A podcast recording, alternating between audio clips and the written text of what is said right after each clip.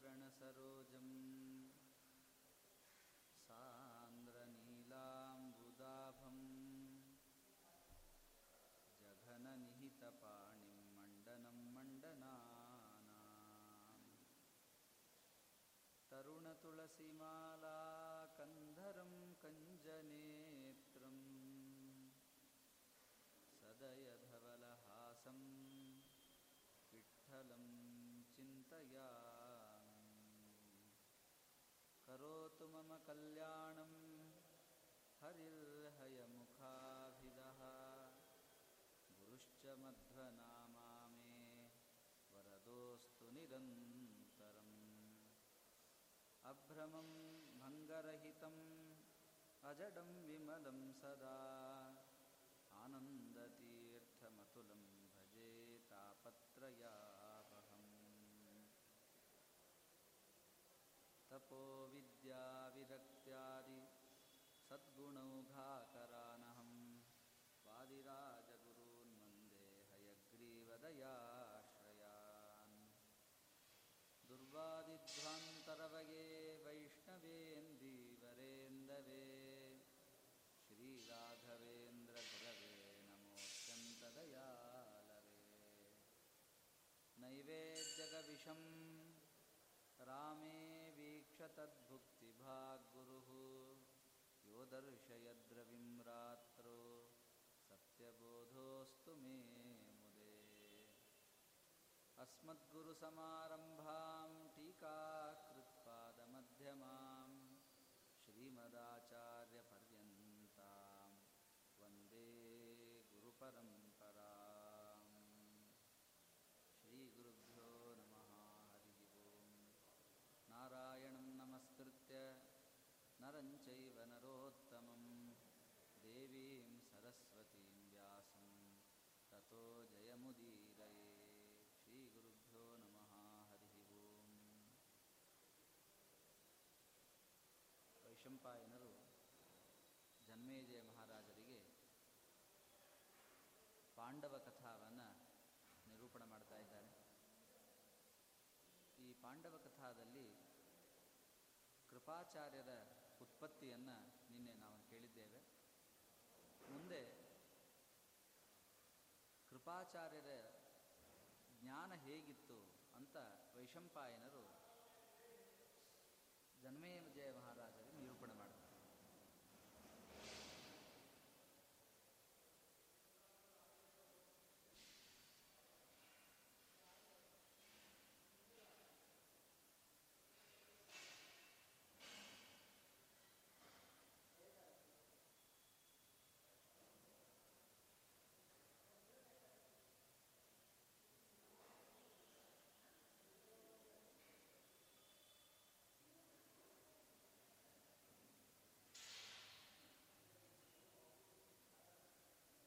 ಜನ್ಮೇಜಯ ಮಹಾರಾಜರಿಗೆ ಹೇಳ್ತಾರೆ, 4 ವಿಧವಾದ ಧನುರ್ವೇದ ವಿದ್ಯಾವನ್ನು ಪಡೆದಿದ್ದರಂತೆ ಕೃಪಾಚಾರ್ಯ.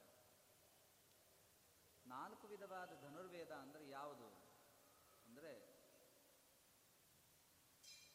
ಮುಕ್ತ, ಅಮುಕ್ತ, ಮುಕ್ತಾಮುಕ್ತ ಮತ್ತು ಮಂತ್ರಮುಕ್ತ ಅಂತ 4 ರೀತಿ ಧನುರ್ವಿದ್ಯೆ. ಧನುರ್ವೇದದಲ್ಲಿ 4 ರೀತಿಯ ವಿದ್ಯೆಯನ್ನು ಉಪದೇಶ ಮಾಡಿದ್ದಾರೆ. ಈ 4 ವಿದ್ಯೆಯಲ್ಲಿ ಕೃಪಾಚಾರ್ಯರು ಅತ್ಯಂತ ಪರಿಣತರಾಗಿದ್ದರು. ಏನು 4 ವಿದ್ಯೆ ಅಂತಂದರೆ, ಮುಕ್ತ ಅಂತಂದರೆ ಬಾಣಪ್ರಯೋಗವನ್ನು ಮಾಡೋದು, ಲಕ್ಷ್ಯವನ್ನು ವಿಭೇದನ ಮಾಡುವ ಸಾಮರ್ಥ್ಯ ಅಷ್ಟೇ, ಆ ಬಾಣಕ್ಕಿರುವ ಸಾಮರ್ಥ್ಯ. ಆ ಬಾಣಪ್ರಯೋಗವನ್ನು ಮಾಡಿ ಲಕ್ಷ್ಯವನ್ನು ಛೇದನ ಮಾಡತಕ್ಕಂತಹದ್ದು ಇದು ಮುಕ್ತ ವಿದ್ಯಾ ಅಂತ, ಮುಕ್ತ ಧನುರ್ವೇದ ಅಂತ ಇದಕ್ಕೆ ಹೆಸರು. ಇನ್ನೊಂದು ಅಮುಕ್ತ ವಿದ್ಯಾ ಅಂತ. ಅಮುಕ್ತ ಅಂತಂದರೆ ತನ್ನ ದೇಹ ಸಂಪರ್ಕವಿಲ್ಲದೆ ಇನ್ನೊಬ್ಬರನ್ನು ಛೇದನ ಮಾಡಿದರೆ ಅದಕ್ಕೆ ಅಮುಕ್ತ ವಿದ್ಯಾ ಅಂತ ಕರೀತಾರೆ. ಅಂದರೆ ಉದಾಹರಣೆಗೆ ಖಡ್ಗ ತನ್ನ ದೇಹದಿಂದ ಅದು ಬೇರ್ಪಟ್ಟರೆ ಅವನಿಗೆ ಖಡ್ಗ ವಿದ್ಯೆ ಬರಲ್ಲ ಅಂತ ಅರ್ಥ. ಕೈಯಿಂದ ಬೀಳಬಾರ್ದು, ಖಡ್ಗ ಆಗಲಿ ಅಥವಾ ಈಟಿ ಆಗಲಿ ಅಥವಾ ಕೈಯಲ್ಲಿ ಹಿಡಿತಕ್ಕಂಥ ಗದ ಆಗಿರ್ಬೋದು. ಈ ಗದೆಯನ್ನು ನಾವು ಹಿಡಿದು ಯುದ್ಧ ಮಾಡುವಾಗ ಆ ಗದ ತನ್ನ ಕೈಯಿಂದ ಜಾರಿ ಬಿದ್ದರೆ ಅವನಿಗೆ ವಿದ್ಯೆ ಬರಲ್ಲ ಅಂತ ಅರ್ಥ. ಹಾಗಾಗಿ ಇದು ಅಮುಕ್ತ ವಿದ್ಯಾ. ಅಮುಕ್ತ ವಿದ್ಯಾ ಅಂದರೆ ಅದು ಖಡ್ಗಾದಿಗಳನ್ನು ಪ್ರಯೋಗ ಮಾಡಿ ಮಾಡ್ತಕ್ಕಂತಹ ಯುದ್ಧವನ್ನು ಮಾಡ್ತಕ್ಕಂತಹ ವಿದ್ಯೆ. ಇನ್ನು ಮುಕ್ತಾಮುಕ್ತ ವಿದ್ಯಾ, ಮುಕ್ತಾನ್ಮುಕ್ತ ವಿದ್ಯೆ ಅಂದರೆ ಇದು ಧನುರ್ವೇದ. ಅಂದರೆ ತನ್ನ ಬತ್ತಳಿಕೆಯಲ್ಲಿ ತುಣೀರ ಅಂತ ಕರೀತಾರೆ ಅದನ್ನು, ಬತ್ತಳಿಕೆ ಅಂತ.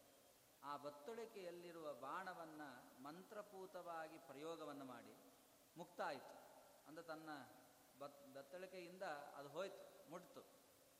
ಪುನಃ ಅದನ್ನು ಉಪಸಂಹಾರವನ್ನು ಮಾಡಿಕೊಂಡ್ರೆ ಪುನಃ ಅದು ತನ್ನ ಹತ್ರ ಬಂದು ಸೇರಿಕೊಳ್ತು, ಮುಕ್ತವಾಯಿತು. ಅನಂತರದಲ್ಲಿ ಅಮುಕ್ತವಾಯಿತು, ಅಮುಕ್ತವಾಯಿತು ಅಂದರೆ ಪುನಃ ಸಂಪರ್ಕವನ್ನು ಹೊಂದಿತ್ತು. ಈ ವಿದ್ಯೆಯನ್ನು ಏನು ಕರೀತಾರೆ? ಮುಕ್ತಾಮುಕ್ತ ವಿದ್ಯಾ ಅಂತ ಕರೀತಾರೆ. ಇದೊಂದು ವಿದ್ಯಾ, ಇದು ಧನುರ್ವೇದದಲ್ಲಿ ಉಪದಿಷ್ಟವಾದ ವಿದ್ಯೆ. ಇನ್ನೊಂದು ಮಂತ್ರಮುಕ್ತವಾದ ವಿದ್ಯಾ ಅಂತ. ಸಕೃತ ಮಂತ್ರ ಪ್ರಯೋಗವನ್ನು ಮಾಡಿ ಬಾಣವನ್ನು ಪ್ರಯೋಗ ಮಾಡಿಬಿಟ್ರೆ ಅದು ಪುನಃ ಉಪಸಂಹಾರ ಮಾಡಲ್ಲ ಅಂತಾದರೆ ಅಂತಹ ಅನೇಕ ಮಂತ್ರಗಳಿದೆ. ಅದು ಸಕೃತ್ ಪ್ರಯೋಗವನ್ನು ಮಾತ್ರ ಮಾಡಲಿಕ್ಕೆ, ಅದನ್ನು ಪುನಃ ರಿವರ್ಸ್ ತಗೊಳ್ಳಿಕ್ಕಿಲ್ಲ. ಅದನ್ನೇನು ಕರೀತಾರೆ ಅಂದರೆ ಮಂತ್ರಮುಕ್ತ ವಿದ್ಯಾ ಅಂತ ಕರೀತಾರೆ. ಹೀಗೆ 4 ವಿದ್ಯೆಗಳನ್ನು ಉಪದೇಶ ಮಾಡಿದರು ಕೃಪಾಚಾರ್ಯರು. ಈ 4 ವಿದ್ಯೆಗಳನ್ನು ಉಪದೇಶ ಮಾಡ್ತಾರೆ.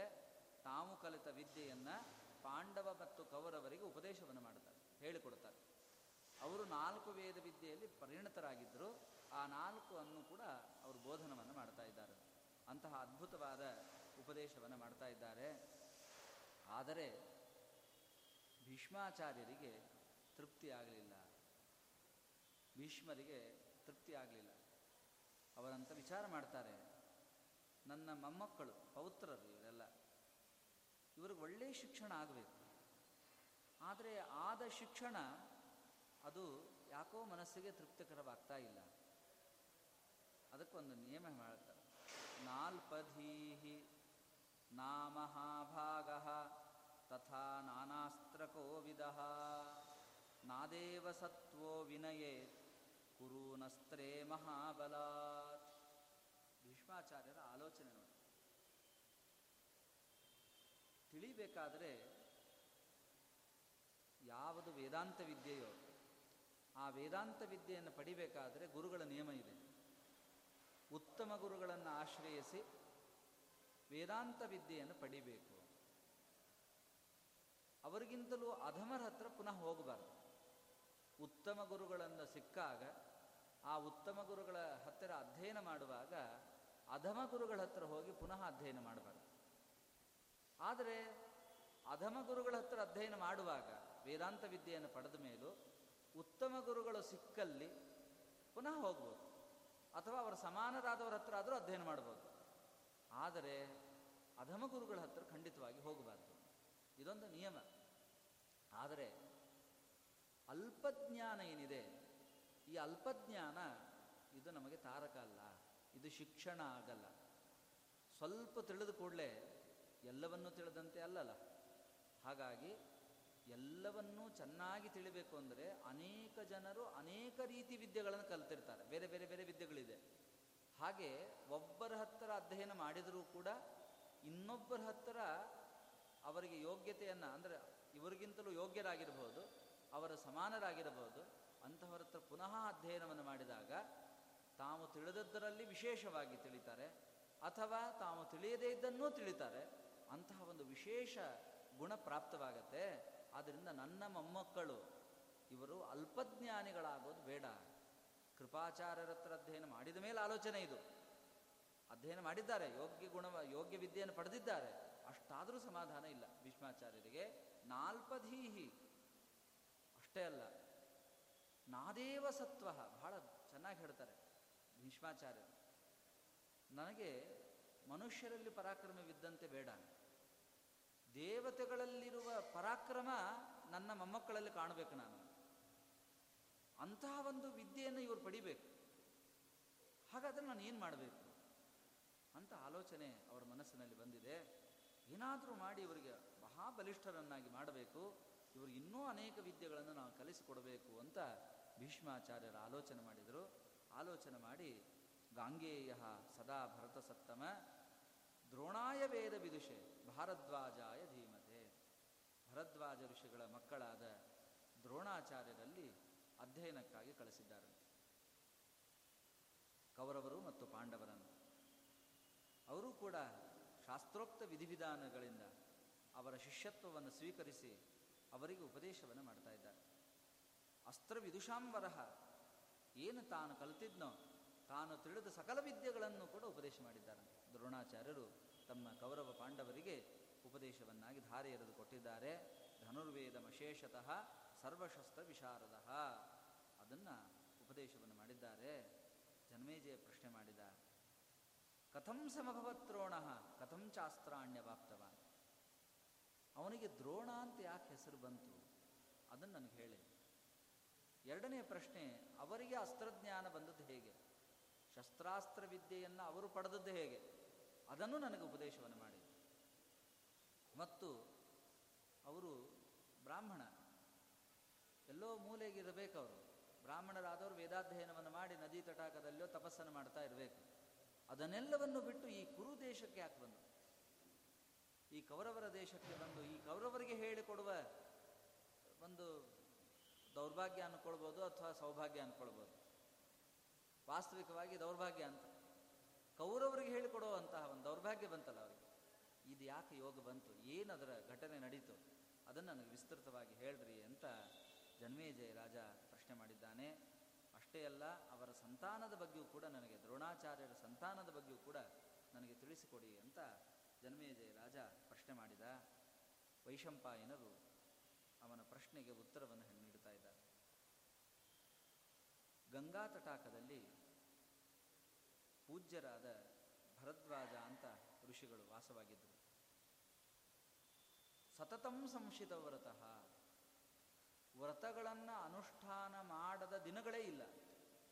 ಪ್ರತಿ ದಿವಸವೂ ಒಂದು ವ್ರತ, ನೂತನ ವ್ರತಗಳ ಅನುಷ್ಠಾನ. ಅಷ್ಟು ಸತತಂ ಸಂಶಿತ ವ್ರತಃ ಅಂತ, ವ್ರತಾನುಷ್ಠಾನವಿಲ್ಲದ ದಿವಸವನ್ನೇ ಕಂಡಿಲ್ಲ ಅವರು. ಹಾಗೆ ತಮ್ಮ ಜೀವನವನ್ನು ಕಳೀತಾ ಇದ್ದಾರೆ. ಗಂಗಾ ತಟಾಕ, ಆ ಗಂಗಾ ತಟಾಕದಲ್ಲಿ ತಾವು ಶ್ರೌತ ಕರ್ಮಗಳನ್ನು ಅನುಷ್ಠಾನ ಮಾಡ್ತಾ ಇದ್ದಾರೆ. ಶ್ರೌತಕರ್ಮ ಅಂದರೆ ಅದು ಪ್ರತಿ ದಿವಸ 3 ಕುಂಡಗಳಲ್ಲಿ ಅನುಷ್ಠಾನ ಮಾಡತಕ್ಕಂತಹ ಕರ್ಮ. ಪ್ರತಿ ದಿವಸ ಮಾಡಬೇಕು, ಒಂದು ದಿವಸ ಬಿಡಲಿಕ್ಕಿಲ್ಲ. ಅದಕ್ಕೆ ತುಂಬ ನಿಯಮಗಳಿವೆ.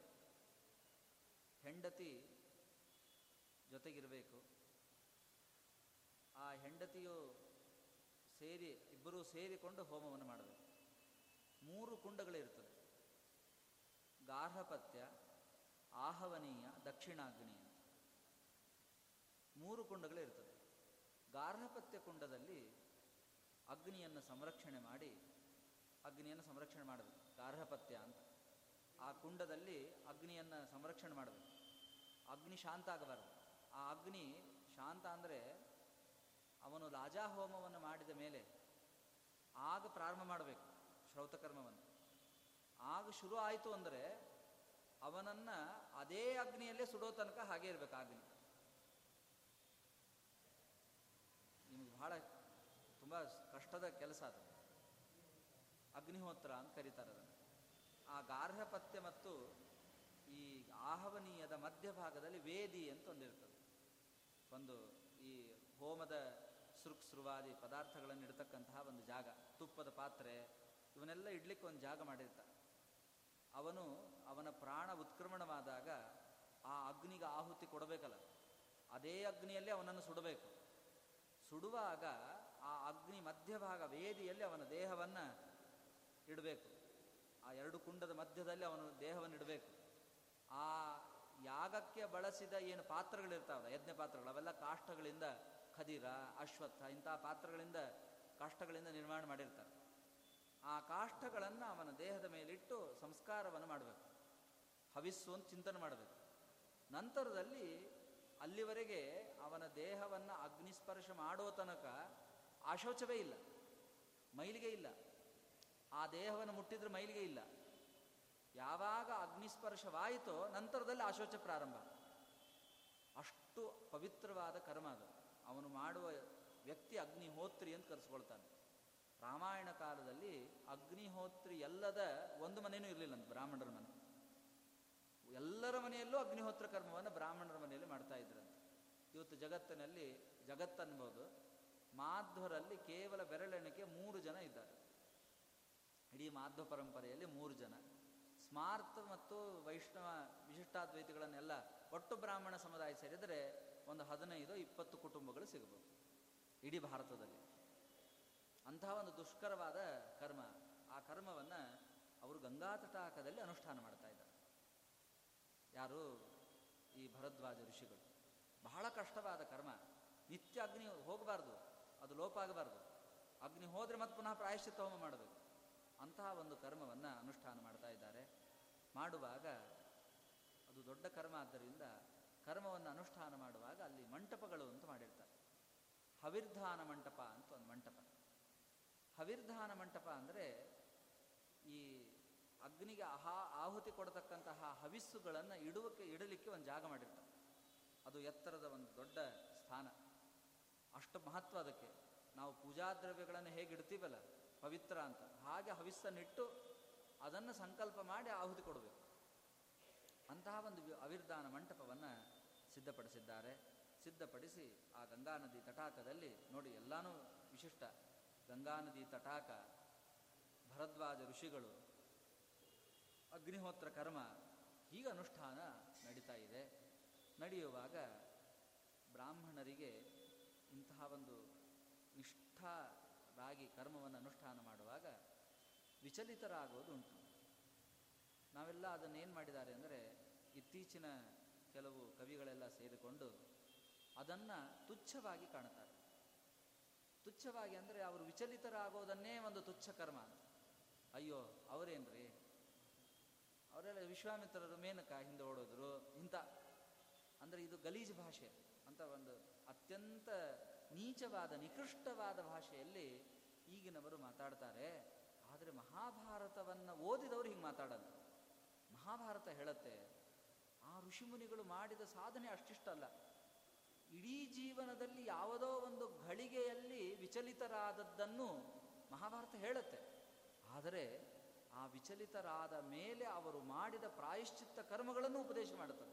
ಅವರು ಏನು ಪ್ರಾಯಶ್ಚಿತ್ತ ಮಾಡಿದರು, ಎಷ್ಟು ಸಾಧನೆ ಮಾಡಿದರು, ಅವರು ಎಷ್ಟು ಅವರು ನಿಷ್ಠರು ಅನ್ನೋದನ್ನೂ ಮಹಾಭಾರತ ನಮಗೆ ಉಪದೇಶ ಮಾಡುತ್ತೆ. ಹಾಗಾಗಿ ಸಾಮಾನ್ಯ ಭಾಷೆಯಲ್ಲಿ ಋಷಿಮುನಿಗಳ ಬಗ್ಗೆ ಮಾತನಾಡಬಾರ್ದು. ಇದು ಸಾಮಾನ್ಯ ಭಾಷೆಯಲ್ಲಿ ಮಾತಾಡೋದಲ್ಲ. ಏನ್ರಿ ನಾರದರು ತಿರುಗ್ತಾ ಇರ್ತಾರೆ ಅನ್ನಬಾರ್ದು ನಾವು. ಎಂಥ ದೊಡ್ಡ ಸ್ಥಾನ ನಾರದರ ಸ್ಥಾನ, ಎಂಥ ದೊಡ್ಡ ಮನೋನಿಯಾಮಕರವರು, ಸಾಮಾನ್ಯರಾದವರಲ್ಲ. ಹಾಗೆ ನಾವು ದೇವತೆಗಳ ಬಗ್ಗೆ ಮಾತಾಡುವಾಗ, ಋಷಿಮುನಿಗಳ ಬಗ್ಗೆ ಮಾತಾಡುವಾಗ, ಅವರ ಕಥೆಗಳನ್ನು ಹೇಳುವಾಗಲೂ ಕೂಡ ಬಹಳ ಹುಷಾರಾಗಿ ಹೇಳಬೇಕು. ಯಾವ ಅಪಚಾರಗಳು ಅವ್ರಿಗಾಗಬಾರದು. ಅವರ ಸ್ಮರಣೆಯೇ ನಮಗೆ ತಾರಕ. ಅಂತಹ ಒಂದು ಋಷಿಮುನಿಗಳ ಚರಿತ್ರೆ ಮಹಾಭಾರತದಲ್ಲಿ ಬಂದಿದೆ. ಅದರಲ್ಲಿ ಭರದ್ವಾಜ ಋಷಿಗಳು, ಅಲ್ಲಿಯೇನೇ ಈ ಭರದ್ವಾಜ ಋಷಿಗಳ ಈ ಆಶ್ರಮ ಹವಿರ್ಧಾನ ಮಂಟಪ ಏನು ಮಾಡಿದ್ದಾರೆ, ತಾವು ಹೋಮಾದಿಕ ಸತ್ಕರ್ಮಗಳನ್ನು ಮಾಡ್ತಾ ಇದ್ದಾರೆ. ಆ ಸತ್ಕರ್ಮವನ್ನು ಮಾಡುವಾಗ ಅಲ್ಲಿ ರೂಪಯೌವನ ಸಂಪನ್ನ ಮದತೃಪ್ತ ಮದಾಲಸ, ರೂಪಯೌವನ ಸಂಪನ್ನಳಾದ ಅತ್ಯಂತ ಏನು ಸುಂದರಿಯಾದ ಘೃತಾಚಿ ಅನ್ನೋ ಅಪ್ಸರಾ ಸ್ತ್ರೀ ಆ ಋಷಿಮುನಿಗಳ ಪರಿಸರಕ್ಕೆ ಬಂದಿದ್ದಾಳೆ. ಕಳಿಸಿದ್ದಲ್ಲ, ಅವಳಾಗಿ ಬಂದದ್ದಷ್ಟೆ.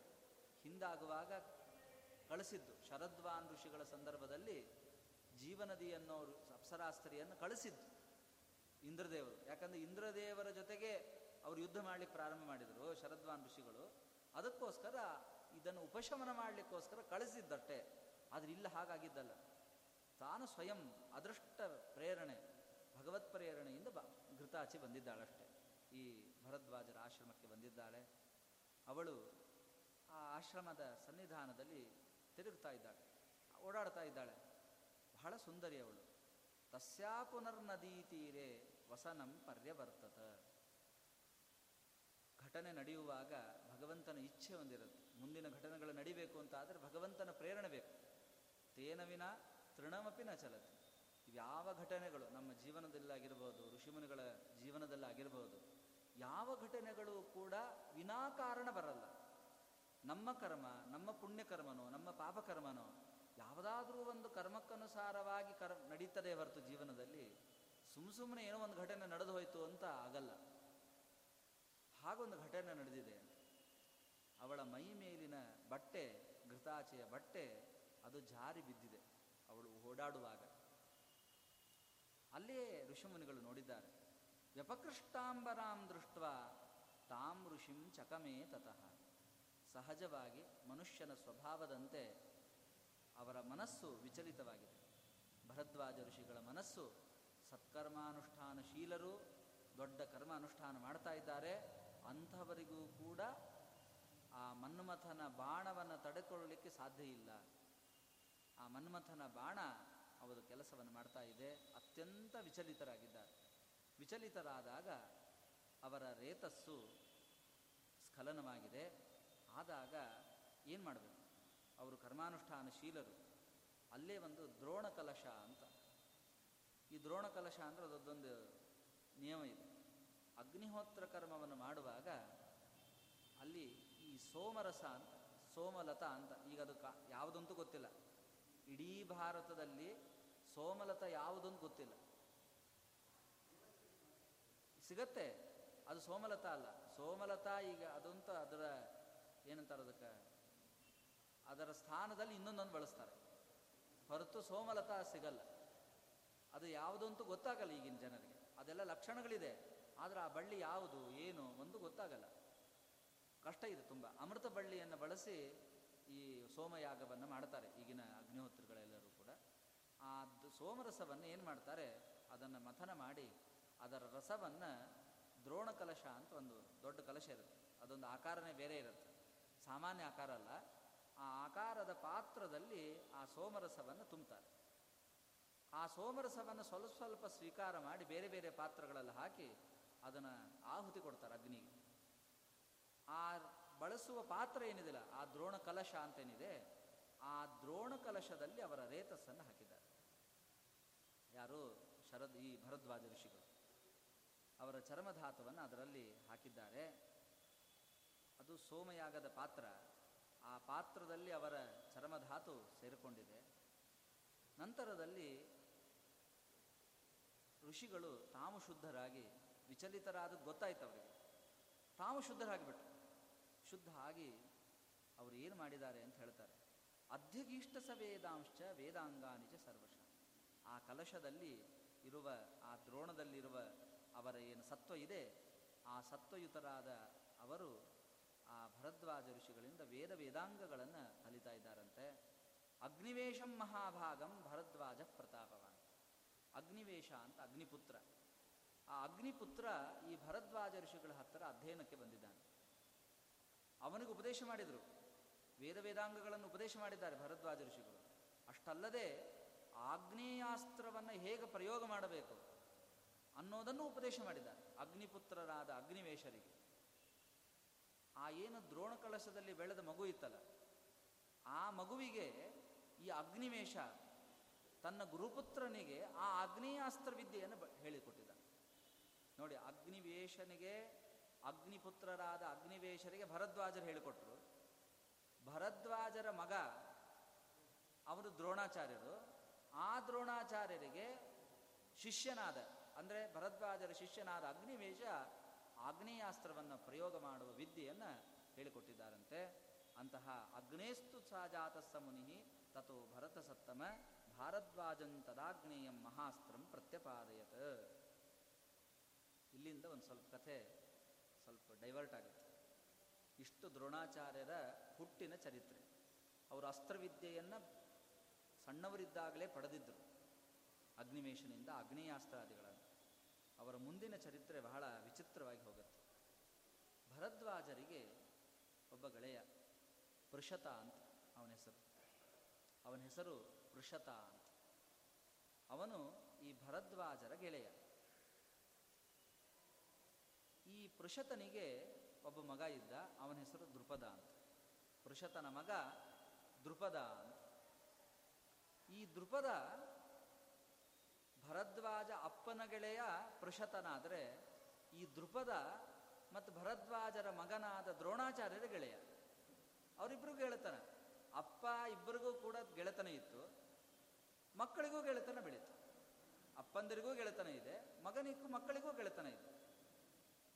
ತಸ್ಯಾಪಿ ದೃಪದೋ ನಾಮ ತದಾ ಸಮಭವತ್ ಸುತಃ. ಇವರ ಆಶ್ರಮದಲ್ಲಿ, ಭರದ್ವಾಜರ ಆಶ್ರಮದಲ್ಲೇ ಓಡಾಡ್ತಾ ಇದ್ದಾನೆ.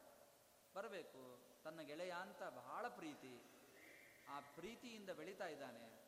ಅವರ ಜೊತೆಗೆ ದ್ರೋಣಾಚಾರ್ಯರ ಜೊತೆಗೇ ಇದ್ದಾನೆ, ಅವ್ರ ಜೊತೆಗೆ ಆಟವಾಡ್ತಾನೆ, ಅವ್ರ ಜೊತೆ ಕಲಿತಾ ಇದ್ದಾನೆ. ಎಲ್ಲವೂ ನಡೀತಾ ಇದೆ, ಘಟನೆಗಳು ಒಂದೊಂದೇ, ಏನೂ ತಪ್ಪು ಏನೂ ಇಲ್ಲ, ಸಾಮಾನ್ಯ ಒಬ್ಬ ಗೆಳೆಯನಂತೆ ಬೆಳೀತಾ ಇದ್ದಾನೆ. ಅವರ ಮನೆಯಲ್ಲಿ ಅವನು ಬೆಳೀತಾ ಇದ್ದಾನೆ. ತಥೋ ವ್ಯತೀತೆ ಪೃಷತೆ. ಈ ಕಡೆಗೆ ಆ ಪೃಷತ ಅನ್ನೋ ರಾಜ ಅವನು ದಿವಂಗತನಾದ. ದಿವಂಗತನಾದಾಗ ಈ ಪೃಷತ ಜೊತೆಗೆ ಈ ಕಡೆಗೆ ಭರದ್ವಾಜ ಋಷಿಗಳು ಕೂಡ, ಅವರು ಕೂಡ ದಿವಂಗತರಾಗಿದ್ದಾರೆ. ಇಬ್ಬರೂ ಕೂಡ ಪ್ರಾಣೋತ್ಕ್ರಮಣ ಆಗಿ ಹೋಯಿತು. ಈ ಕಡೆಗೆ ದ್ರೋಣಾಚಾರ್ಯರು ಮತ್ತು ದ್ರುಪದ ಮಹಾರಾಜ. ಆ ಕಡೆಗೆ ಪೃಷತ ಯಾವಾಗ ದಿವಂಗತನಾದ ಮೇಲೆ ಈ ದ್ರುಪದನನ್ನೇ ಮಹಾರಾಜನನ್ನಾಗಿ ಮಾಡಿದ್ದಾರೆ. ದ್ರೋಣಾಚಾರ್ಯರು ಒಬ್ಬ ಋಷಿಪುತ್ರ. ಆ ಋಷಿಪುತ್ರರಾದ ದ್ರೋಣಾಚಾರ್ಯರು ಘೋರವಾದ ತಪಸ್ಸನ್ನು ಮಾಡಿದ್ದಾರೆ. ಬೇಕಾದಷ್ಟು ಉಗ್ರವಾದ ತಪಸ್ಸನ್ನೇ ಅನುಷ್ಠಾನ ಮಾಡ್ತಾ ಇದ್ದಾರಂತೆ. ಭರದ್ವಾಜೋಪಿ ವೇದವೇದಾಂಗ ವಿದ್ವಾಂಸ ತಪಸಾ ದಗ್ಧ ಕಿಲ್ವಿಷಃ ತತಃ ಪಿತೃನಿಯುಕ್ತಾತ್ಮ ಪುತ್ರಲೋಭಾತ್ ಮಹಾಯಶಾಹ. ಬಹಳ ಶ್ರಮಪಟ್ಟ ವೇದವೇದಾಂಗ ಚತುರರು ದ್ರೋಣಾಚಾರ್ಯರು ಬಹಳ ಘೋರವಾದ ತಪಸ್ಸನ್ನು ಮಾಡಿದ್ದಾರಂತೆ. ಯಾವ ಪಾಪ ಇಲ್ಲ, ಕಿಲ್ವಿಷ ಅಂತಂದರೆ ಪಾಪ, ಯಾವ ಪಾಪಗಳೂ ಇಲ್ಲ, ಅಷ್ಟು ತಪಸ್ಸನ್ನು ಅನುಷ್ಠಾನ ಮಾಡ್ತಾ ಇದ್ದಾರಂತೆ ದ್ರೋಣಾಚಾರ್ಯರು, ಅಷ್ಟು ನಿಷ್ಠರು. ಅವರಿಗೆ ಪಿತೃಗಳು ತಂದೆಯಾದ ಭರದ್ವಾಜರು ಆದೇಶ ಮಾಡಿದರು, ಉತ್ತಮವಾದ ಸಂತಾನವನ್ನು ಪಡೆ ಅಂತ ಆದೇಶವನ್ನು ಮಾಡಿದರು. ಯಾರಿಗೆ? ದ್ರೋಣಾಚಾರ್ಯರು. ಆ ದ್ರೋಣಾಚಾರ್ಯರು ಮತ್ತು ಮದುವೆಯಾಗಬೇಕಲ್ಲ, ಅವರು ಗೌತಮಿಯನ್ನು ಮದುವೆಯಾಗಿದ್ದಾರೆ. ಗೌತಮಿ ಅಂದರೆ ಕೃಪಿ, ಕೃಪಾಚಾರ್ಯರ ಜೊತೆಗೆ ಹುಟ್ಟಿದ್ದಲ್ಲ ತಂಗಿ, ಆ ಕೃಪಿಯನ್ನು ಈ ದ್ರೋಣಾಚಾರ್ಯರು ಮದುವೆಯಾಗಿದ್ದಾರೆ. ಮದುವೆಯಾದ ಮೇಲೆ ಅಲಭದ್ ಗೌತಮಿ ಪುತ್ರಂ ಅಶ್ವತ್ಥಾಮಾನಮೇವ ಚ. ಅವಳ ಮಹತ್ವ ಭಾಳಿದೆ ಅಂತ ಹೇಳ್ತಾರೆ, ಕೃಪಿಯ ಮಹತ್ವ ಹೇಳ್ತಾರೆ. ಈ ಕೃಪಿ ಎಷ್ಟು ವಿಶಿಷ್ಟ ಹೆಂಗಸು ಅಂದರೆ, ಅಗ್ನಿಹೋತ್ರೇ ಚ ಧರ್ಮೇ ಚ ದಮೇ ಚ ಸತತಂ ರತಾಂ. ಒಂದು ಅಗ್ನಿಹೋತ್ರ ಕರ್ಮವನ್ನು ಪ್ರಾರಂಭ ಮಾಡಿದ ಮೇಲೆ ಊರಿನ ಸರಹದ್ದನ್ನು ದಾಟಿ ಹೋಗಲಿಕ್ಕಿಲ್ಲ ಹೆಂಡತಿ, ಮನೆ ಬಿಟ್ಟು ಹೊರಗೆ ಹೋಗಲಿಕ್ಕಿಲ್ಲ. ಅವಳು ಮನೆಯಲ್ಲೇ ವಾಸವಾಗಿರಬೇಕು. ಅವಳು ಊರು ಸರಹದ್ದು ಅಂತಿರ್ತದೆ, ಅದನ್ನು ಮೀರಿ ದಾಟಿ ಹೋಗಲಿಕ್ಕಿಲ್ಲ. ಹೌದು, ಗ್ರಾಮ ಅಂತೇನಿರ್ತದೆ, ಆ ಗ್ರಾಮದ ಪರಿಸರವನ್ನು ಬಿಟ್ಟು ಹೆಂಡತಿ ಹೋದರೆ ಆ ಅಗ್ನಿಹೋತ್ರದಲ್ಲಿ ಅಗ್ನಿ ನಾಶವಾದಂತೆ. ಹೆಂಡತಿಗೆ ಅಷ್ಟು ಮಹತ್ವ ಇದೆ. ಅವಳು ಊರು ಬಿಟ್ಟು ಹೋಗಲಿಕ್ಕಿಲ್ಲ. ಆ ಗ್ರಾಮದ ಪರಿಸರ, ಬೆಂಗಳೂರಲ್ಲಿ ಗ್ರಾಮದ ಪರಿಸರ ಅಂದರೆ ಹನುಮನಗರ ಅಂದರೆ ಹನುಮನಗರ ಮಾತ್ರ, ಎಲ್ಲೋದ್ರೂ ಪರಿಸರ ಬಿಟ್ಟು ಹೋದಾಗೇನೆ, ಅಷ್ಟು ದೂರ ದೂರ ಪರಿಸರ. ಹಾಗೆ ಸಣ್ಣ ಸಣ್ಣ ಗ್ರಾಮಗಳಾಗೆಲ್ಲ ಆ ಊರಿನ ಪರಿಸರವನ್ನು ಬಿಡಬಾರ್ದು ಅಂತ, ಬಿಟ್ಟು ಹೋದರೆ ಅಗ್ನಿನಾಶವಾಗಿ ಬಿಡುತ್ತದೆ. ಮತ್ತು ಪುನಃ ಮರುದಿವಸ ಪ್ರಾಯಶ್ಚಿತ್ತ ಹೋಮ ಮಾಡಿ ಅಗ್ನಿ ಮಥನ ಮಾಡಬೇಕು. ಏನೋ ಕಡ್ಡಿ ಪೆಟ್ಟಿಗೆ ಗೀರೋದಿಲ್ಲ, ಅದು ಅಗ್ನಿ ಮಥನ ಮಾಡಬೇಕು. ಕಟ್ಟಿಗೆಯನ್ನು ಮಥನ ಮಾಡಿ ಅಗ್ನಿಯನ್ನು ಉತ್ಪತ್ತಿ ಮಾಡಬೇಕು, ಅನಂತರ ಹೋಮ ಮಾಡಬೇಕು. ಅಷ್ಟು ಕಷ್ಟದ ಕೆಲಸ ಅದು. ಆದರೆ ಆ ಕೃಪಿಗೆ ಈ ಅಗ್ನಿಹೋತ್ರ ಕರ್ಮದಲ್ಲಿ ಬಹಳ ಆಸಕ್ತಿ. ಅದನ್ನು ಮಾಡಬೇಕು, ಅದು ಧರ್ಮ ಸತ್ಕರ್ಮ, ಅದು ಅದು ನನ್ನ ಮನೆಯವರು ಅನುಷ್ಠಾನ ಮಾಡ್ತಾರಲ್ಲ ಅಂತ ಬಹಳ ಸಂತೋಷ ಪಡ್ತಾ ಇದ್ದೆ. ದ್ರೋಣಾಚಾರ್ಯರು ಅಗ್ನಿಹೋತ್ರಿಗಳು, ಅವಳಿಗೂ ಆಸಕ್ತಿ, ಅದಕ್ಕೆ ಅವಳನ್ನು ಮದುವೆಯಾಗಿದ್ದಾರೆ. ಅಷ್ಟೇ ಅಲ್ಲ, ಈ ಋಷಿಮುನಿಗಳ ಪತ್ನಿಯರಿಗೆ ದಮ ಬಾಳಿರಬೇಕು. ದಮ ಇಂದ್ರಿಯ ನಿಗ್ರಹ ಅಂತ. ಯಾಕೆಂದರೆ ಇವತ್ತು ಊಟವಾದರೆ ನಾಳೆ ಊಟ ಇದೆ ಅಂತ ತೀರ್ಮಾನ ಇರ್ತಿರ್ಲಿಲ್ಲ, ತಿನ್ಲಿಕ್ಕೆ ಗತಿ ಇಲ್ಲ. ಇವತ್ತೇನೋ ಊಟಕ್ಕೆ ಸಿಗದಿತ್ತು, ಮರುದಿವಸ ಊಟ ಇದೆಯಲ್ಲ ಗೊತ್ತಿಲ್ಲ, ಏನಿರುತ್ತೆ ಅದನ್ನು ತಿನ್ನಬೇಕು, ತಿಂದು ಬದುಕಬೇಕು.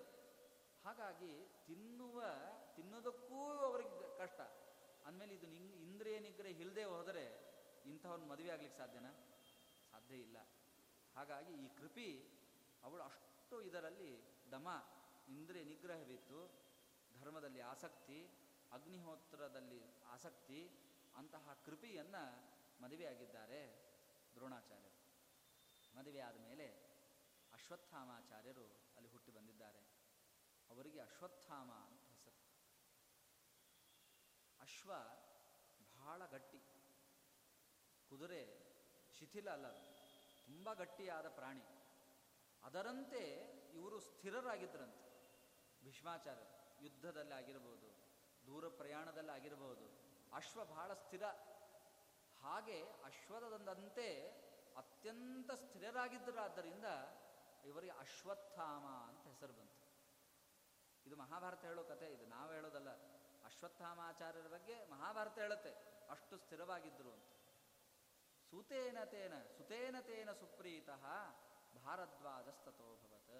ಒಳ್ಳೆ ಮಗ ಹುಟ್ಟಿದ್ದಾನೆ ಅಂತ ದ್ರೋಣಾಚಾರ್ಯರಿಗೆ, ಕೃಪಿಗೆ ಬಹಳ ಸಂತೋಷವಾಯಿತು. ಆ ಸಂತೋಷದಿಂದ ಅವಳನ್ನು, ಅವನ ಮಗನನ್ನು ಬೆಳೆಸ್ತಾ ಇದ್ದಾರೆ. ಅವರಿಗೂ ಕೂಡ ದ್ರೋಣಾಚಾರ್ಯರು ಬೇಕಾದಷ್ಟು ಧನುರ್ವೇದ ವಿದ್ಯೆ, ವೇದ ವೇದಾಂಗಗಳು ಎಲ್ಲವನ್ನೂ ಬೋಧನೆ ಮಾಡಿದ್ದಾರೆ. ಮತ್ತು ಮಗನಿಗೆ ತಾವು ಕಲಿತ ಎಲ್ಲ ವಿದ್ಯೆಯನ್ನು ಕೂಡ ಅವರಿಗೆ ಧಾರೆ ಎರೆದು ಕೊಟ್ಟಿದ್ದಾರೆ. ಆದರೆ ಬಹಳ ಜೀವನಕ್ಕೆ ಕಷ್ಟ, ತಿನ್ನಲಿಕ್ಕೆ ಗತಿ ಇಲ್ಲ, ಉಣ್ಲಿಕ್ಕೆ ಗತಿ ಇಲ್ಲ, ಒಂದು ದಿವಸ ಊಟ ಮಾಡಿದ್ರೆ ಇನ್ನೊಂದು ದಿವಸ ಊಟ ಇಲ್ಲ, ಬದುಕೋದು ಹೇಗೆ? ಇದೇ ಸಂದರ್ಭದಲ್ಲಿ ಈ ದ್ರೋಣಾಚಾರ್ಯರ ಕಿವಿ ಮೇಲೆ ಒಂದು ವಿಷಯ ಬಿತ್ತು. ಏನು ಅಂದರೆ, ಜಮದಗ್ನಿಯ ಮಕ್ಕಳಾದ ಪರಶುರಾಮ ದೇವರು ತಮ್ಮಲ್ಲಿರತಕ್ಕಂತಹ ಸಕಲ, ಅಂದರೆ ಎಲ್ಲ ಬ್ರಾಹ್ಮಣರಿಗೂ ವಿಶೇಷವಾದ ಭೂರಿ ದಕ್ಷಿಣೆಯನ್ನು ಕೊಡ್ತಾ ಇದ್ದಾರೆ ಅಂತ ಪ್ರಸಿದ್ಧಿ ಆಗುತ್ತೆ. ಅಷ್ಟು ದಾನ ಮಾಡಿದ್ದಾರೆ. ಪರಶುರಾಮ ದೇವರು ದಾನ ಅಂದರೆ ಅಷ್ಟಿಷ್ಟಲ್ಲ, ಬೇಕಾದಷ್ಟು ದಾನ ಮಾಡ್ತಾ ಇದ್ದಾರಂತೆ. ಅಷ್ಟು ಬ್ರಾಹ್ಮಣರಿಗೆ ದಾನ ಮಾಡೋದರಲ್ಲಿ ಎತ್ತಿದ ಕೈ ಪರಶುರಾಮ ದೇವರು. ಅವರ ಹತ್ರ ಹೋದರೆ ನನಗೇನಾದರೂ ಉಪಜೀವನಕ್ಕಾಗಬಹುದೇನೋ ಅಂತ ಆಲೋಚನೆ ಬಂತು ದ್ರೋಣಾಚಾರ್ಯರಿಗೆ. ಸರ್ವಜ್ಞಾನವಿದಂ ವಿಪ್ರಂ ಸರ್ವಶಸ್ತ್ರಭೃತಾಂಬರಂ ಬ್ರಾಹ್ಮಣೇಭ್ಯಸ್ತದಾ ರಾಜನ್ ದಿತ್ಸಂತಂ ವಸು ಸರ್ವಶಃ. ಊರೂರಿಗೆ ಹೋಗಬೇಕು, ಹೋಗಿ ಅವರಿಗೆ ಬೇಕಾದಷ್ಟು ಅಲ್ಲಿರುವ ಬ್ರಾಹ್ಮಣರಿಗೆ ದಕ್ಷಿಣ ದಾನವನ್ನು ಕೊಟ್ಟು, ಬೇಕಾದಷ್ಟು ಧನವನ್ನು ಕೊಟ್ಟು, ಅವ್ರ ಉಪಜೀವನಕ್ಕೆ ತೊಂದರೆ ಆಗದಂತೆ ಅವರನ್ನು ಬೆಳೆಸಿ ಮತ್ತಿನ್ನೊಂದು ಊರಿಗೆ ಹೋಗೋದು. ಹೀಗೆ ಪರಶುರಾಮ ದೇವರ ಚರ್ಯ. ಇಂತಹ ಒಂದು ಚರ್ಯೆಯಲ್ಲಿ ಇದ್ದಾರೆ ಅವರು. ಧನುರ್ವೇದ ಎಲ್ಲ ಸಕಲ ವೇದ, ಸಾಕ್ಷಾತ್ ಪರಮಾತ್ಮನೇ. ಹಾಗಾಗಿ ಸಕಲ ವಿದ್ಯಾ ಧುರೀಣ ಪರಮಾತ್ಮ, ಸರ್ವಜ್ಞ. ಅಂತಹವನ ಹತ್ರ ಹೋಗಬೇಕು. ನೀತಿಶಾಸ್ತ್ರದಲ್ಲಿ ಕುಶಲನಾಗಿದ್ದಾನೆ ಪರಮಾತ್ಮ. ಅಂತಹ ಪರಶುರಾಮ ದೇವರಲ್ಲಿ ಬಂದು ತಾವು ಕೂಡ ಏನಾದರೂ ಧನಕನಕಾದಿಗಳನ್ನು ಕೇಳಿದರೆ ತನ್ನ ಉಪಜೀವನವಾಗತ್ತೆ ಅಂತ ದ್ರೋಣಾಚಾರ್ಯರು ಪರಶುರಾಮ ದೇವರ ಹತ್ರ ಬಂದಿದ್ದಾರೆ. ಅವರು, ಪರಶುರಾಮ ದೇವರು ಮಹೇಂದ್ರ ಪರ್ವತದಲ್ಲಿ ಇದ್ದರು. ಮಹೇಂದ್ರ ಅಂತ ಪರ್ವತ, ಆ ಮಹೇಂದ್ರ ಪರ್ವತದಲ್ಲಿ ಇದ್ದರು. ಅವರ ಹತ್ರ ದ್ರೋಣಾಚಾರ್ಯರು ಬಂದು ಅತ್ಯಂತ ಪರಮಾತ್ಮ ತಾನು ಅವತಾರ ಮಾಡಿದ ಮೇಲೆ ಅವತಾರ ಮಾಡಿದಾಗ ಹೇಗಿರಬೇಕೋ ಹಾಗೆ, ಮರ್ತ್ಯಾವತಾರಸ್ತ್ವಿಹ ಮರ್ತ್ಯ ಶಿಕ್ಷಣಂ. ದೇವರು ಅವತಾರ ಮಾಡಿ ಬಂದ ಮೇಲೆ ಯಾವ ರೂಪವನ್ನು ತಾಳಿರ್ತಾನಲ್ಲ, ಆ ರೂಪಕ್ಕೆ ಅಪಚಾರವಾಗದಂತೆ ತಾನಿರ್ತಾನೆ. ಅಪಚಾರ ಆಗೋದಂದ್ರೇನು? ಈಗ ಋಷಿಯಾಗಿ ಬಂದಾಗ ಋಷಿ ಧರ್ಮದಲ್ಲಿ ಹೇಗಿರಬೇಕೋ ಹಾಗೇ ತಾನಿರ್ತಾನೆ ಸ್ವಾಮಿ. ಹಾಗೆ ಪರಶುರಾಮ ದೇವರು ಕೂಡ ಜಟಾಜೂಟಧಾರಿಗಳಾಗಿ ವಾಸವಾಗಿದ್ದಾರೆ ಆ ಮಹೇಂದ್ರ ಪರ್ವತದಲ್ಲಿ. ದ್ರೋಣಾಚಾರ್ಯರು ತಮ್ಮ ಶಿಷ್ಯ ಸಮೇತರಾಗಿ ಬಂದಿದ್ದಾರಂತೆ. ಬಂದು ನಮಸ್ಕಾರ ಮಾಡಿದರು.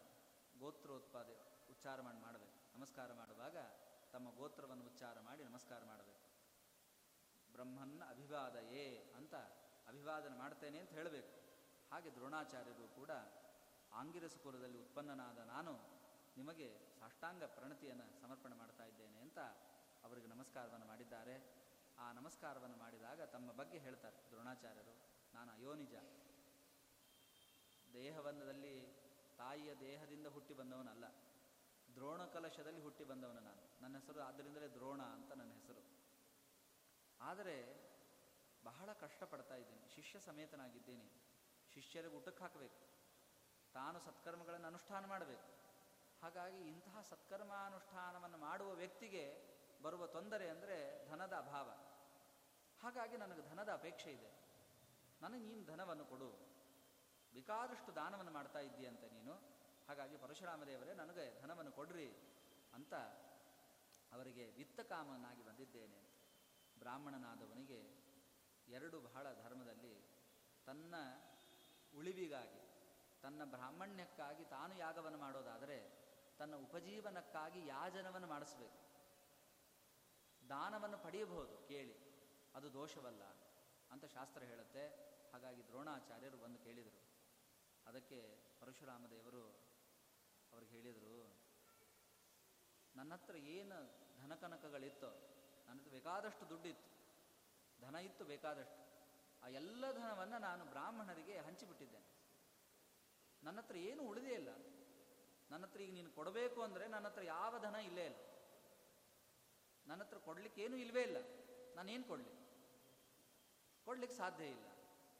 ಅದಕ್ಕೆ ಹಾಗಾದರೆ ಹೋಗಲಿ ಒಂದಿಷ್ಟು ಭೂಮಿ ಆದರೂ ಕೊಡು, ಅದರಲ್ಲಿ ನಾನು ಕೃಷಿಯನ್ನು ಮಾಡ್ಕೊಂಡು ಬದುಕ್ತೇನೆ ಅಂತ ಅನ್ಬೋದಲ್ಲ. ಏನಾದರೂ ಒಂದು ಮತ್ತು ಕೃಷಿ ಭೂಮಿ ಕೊಟ್ಟರೆ ಅಲ್ಲಿ ಕೃಷಿಯನ್ನು ಮಾಡ್ಕೊಳ್ಬೋದು. ಬ್ರಾಹ್ಮಣನಿಗೆ ಆಪದ್ಧರ್ಮದಲ್ಲಿ ಕೃಷಿ ಧರ್ಮವನ್ನು ಹೇಳಿದ್ದಾನೆ. ಅವನಿಗೆ ತುಂಬ ಕಷ್ಟ ಇದೆ ಅಂತಂದರೆ ಅವನು ಕೃಷಿಯನ್ನು ಮಾಡಿಕೊಂಡು ಬದುಕ್ಬೋದು. ವಾಸ್ತವಿಕವಾಗಿ ಅಯಾಚಿತ ವೃತ್ತಿಯಿಂದ ಇರಬೇಕು. ಅಯಾಚಿತ ವೃತ್ತಿಯಲ್ಲೋ ಶಿಲೋಂಚ ವೃತ್ತಿ ಅಂತ ಅನೇಕ ವೃತ್ತಿಗಳನ್ನು ಹೇಳಿದ್ದಾರೆ ಬ್ರಾಹ್ಮಣನಿಗೆ. ಅದು ಆಗಲಿಲ್ಲ ಅಂತ ಆದರೆ ಕೃಷಿಕರ್ಮವನ್ನು ಮಾಡಿಕೊಂಡಾದರೂ ನೀನು ಬದುಕು ಅಂತ ಧರ್ಮಶಾಸ್ತ್ರ ಹೇಳುತ್ತೆ. ಹಾಗಾಗಿ ನಾನು ಕೃಷಿಕರ್ಮವನ್ನಾದರೂ ಮಾಡ್ಬೋದಲ್ಲ ಅಂತಂದರೆ ಅದಕ್ಕೆ ಪರಶುರಾಮ ದೇವರು ಹೇಳಿದರು, ಏನು ಮಾಡಲಿ, ಸಾಗರಾಂತವಾದ ಸಕಲ ಭೂಮಿಯನ್ನು ಕಶ್ಯಪರಿಗೆ ದಾನ ಕೊಟ್ಬಿಟ್ಟಿದ್ದೇನೆ ಅಂತ. ನನಗೆ ಇರ್ಲಿಕ್ಕೆ ಜಾಗ ಇಲ್ಲ. ಹಾಗಾಗಿ ನಾನು ಬಂದು ಈಗ ಉಡುಪಿ ಆ ಸಮುದ್ರವನ್ನು ಹಿಮ್ಮೆಟ್ಟಿ ಅಲ್ಲಿ ವಾಸವಾಗಿದ್ದೇನೆ. ಹಾಗೆ ನಾ ಎಲ್ಲಿರಲಿ, ನನಗಿರ್ಲಿಕ್ಕೇ ಜಾಗ ಇಲ್ಲ, ನಾನು ನಿನಗೆ ಇಲ್ಲಿಂದ ಕೊಡಲಿ ಅಂತ ಕೇಳಿದೆ.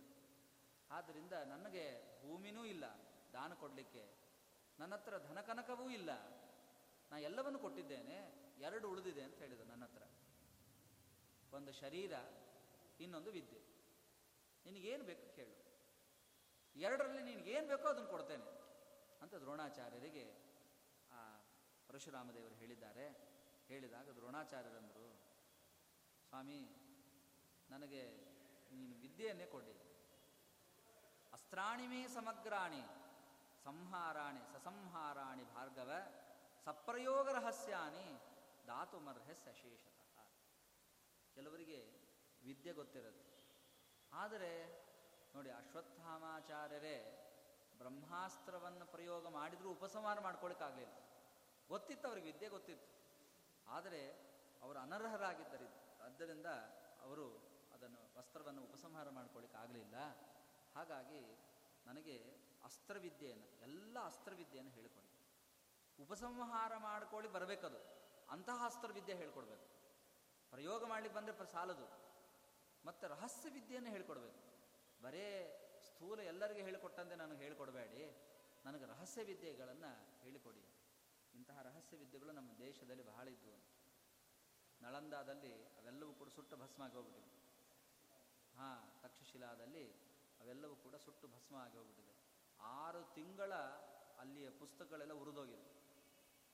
ಬೆಂಕಿ ಉರಿತಾ ಇತ್ತಂತೆ. ಅಷ್ಟು ಪುಸ್ತಕಗಳು ಸಂಗ್ರಹ ಇತ್ತು ನಮ್ಮ ಭಾರತದಲ್ಲಿ. ಆ ಅಷ್ಟೂ ಪುಸ್ತಕಗಳನ್ನು ತಲೆಯಲ್ಲಿ ಹೊತ್ತ ಒಂದು 18-20 ಜನ ಜ್ಞಾನಿಗಳಿದ್ದರು, ಪಂಡಿತರು. ಅವರನ್ನು ಕೊಂದು ಹಾಕಿಬಿಟ್ರು. ಎಲ್ಲರೂ ಸತ್ತೋಗಿದ್ದಾರೆ. ನಮ್ಮ ವಿದ್ಯೆಯೆಲ್ಲ ನಶಿಸಿ ಹೋಗಿದೆ. ಹಾಗಾಗಿ ರಹಸ್ಯ ವಿದ್ಯೆಗಳು ಅಂತಿತ್ತು, ನಾಡಿ ವಿದ್ಯೆ ಎಲ್ಲ ಹೋಗಿದೆ. ಈಗ ಅಂತಹ ವಿದ್ಯೆಗಳನ್ನು ನನಗೆ ಹೇಳಿಕೊಡಿ ಅಂತ ಪರಶುರಾಮ ದೇವರಿಗೆ ಹೇಳಿದ್ದಾರೆ.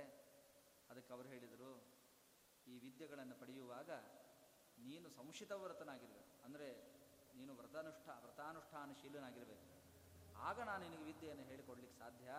ಹಾಗಾಗಿ ನೀನು ಅತ್ಯಂತ ಉತ್ತಮ ವ್ರತಸ್ಥನಾಗು, ನಾನು ನಿನಗೆಲ್ಲ ವಿದ್ಯೆಗಳನ್ನು ಹೇಳಿಕೊಡ್ತೇನೆ ಅಂತ ಪರಶುರಾಮದೇವರು ಆ ರಹಸ್ಯ ವಿದ್ಯೆಯನ್ನು, ಧನುರ್ವೇದ, ಎಲ್ಲ ಅಷ್ಟಾಂಗ ಚತುರ್ದಶ ವಿದ್ಯಾಸ್ಥಾನಗಳನ್ನು ಉಪದೇಶವನ್ನು ಮಾಡಿದ್ದಾರೆ.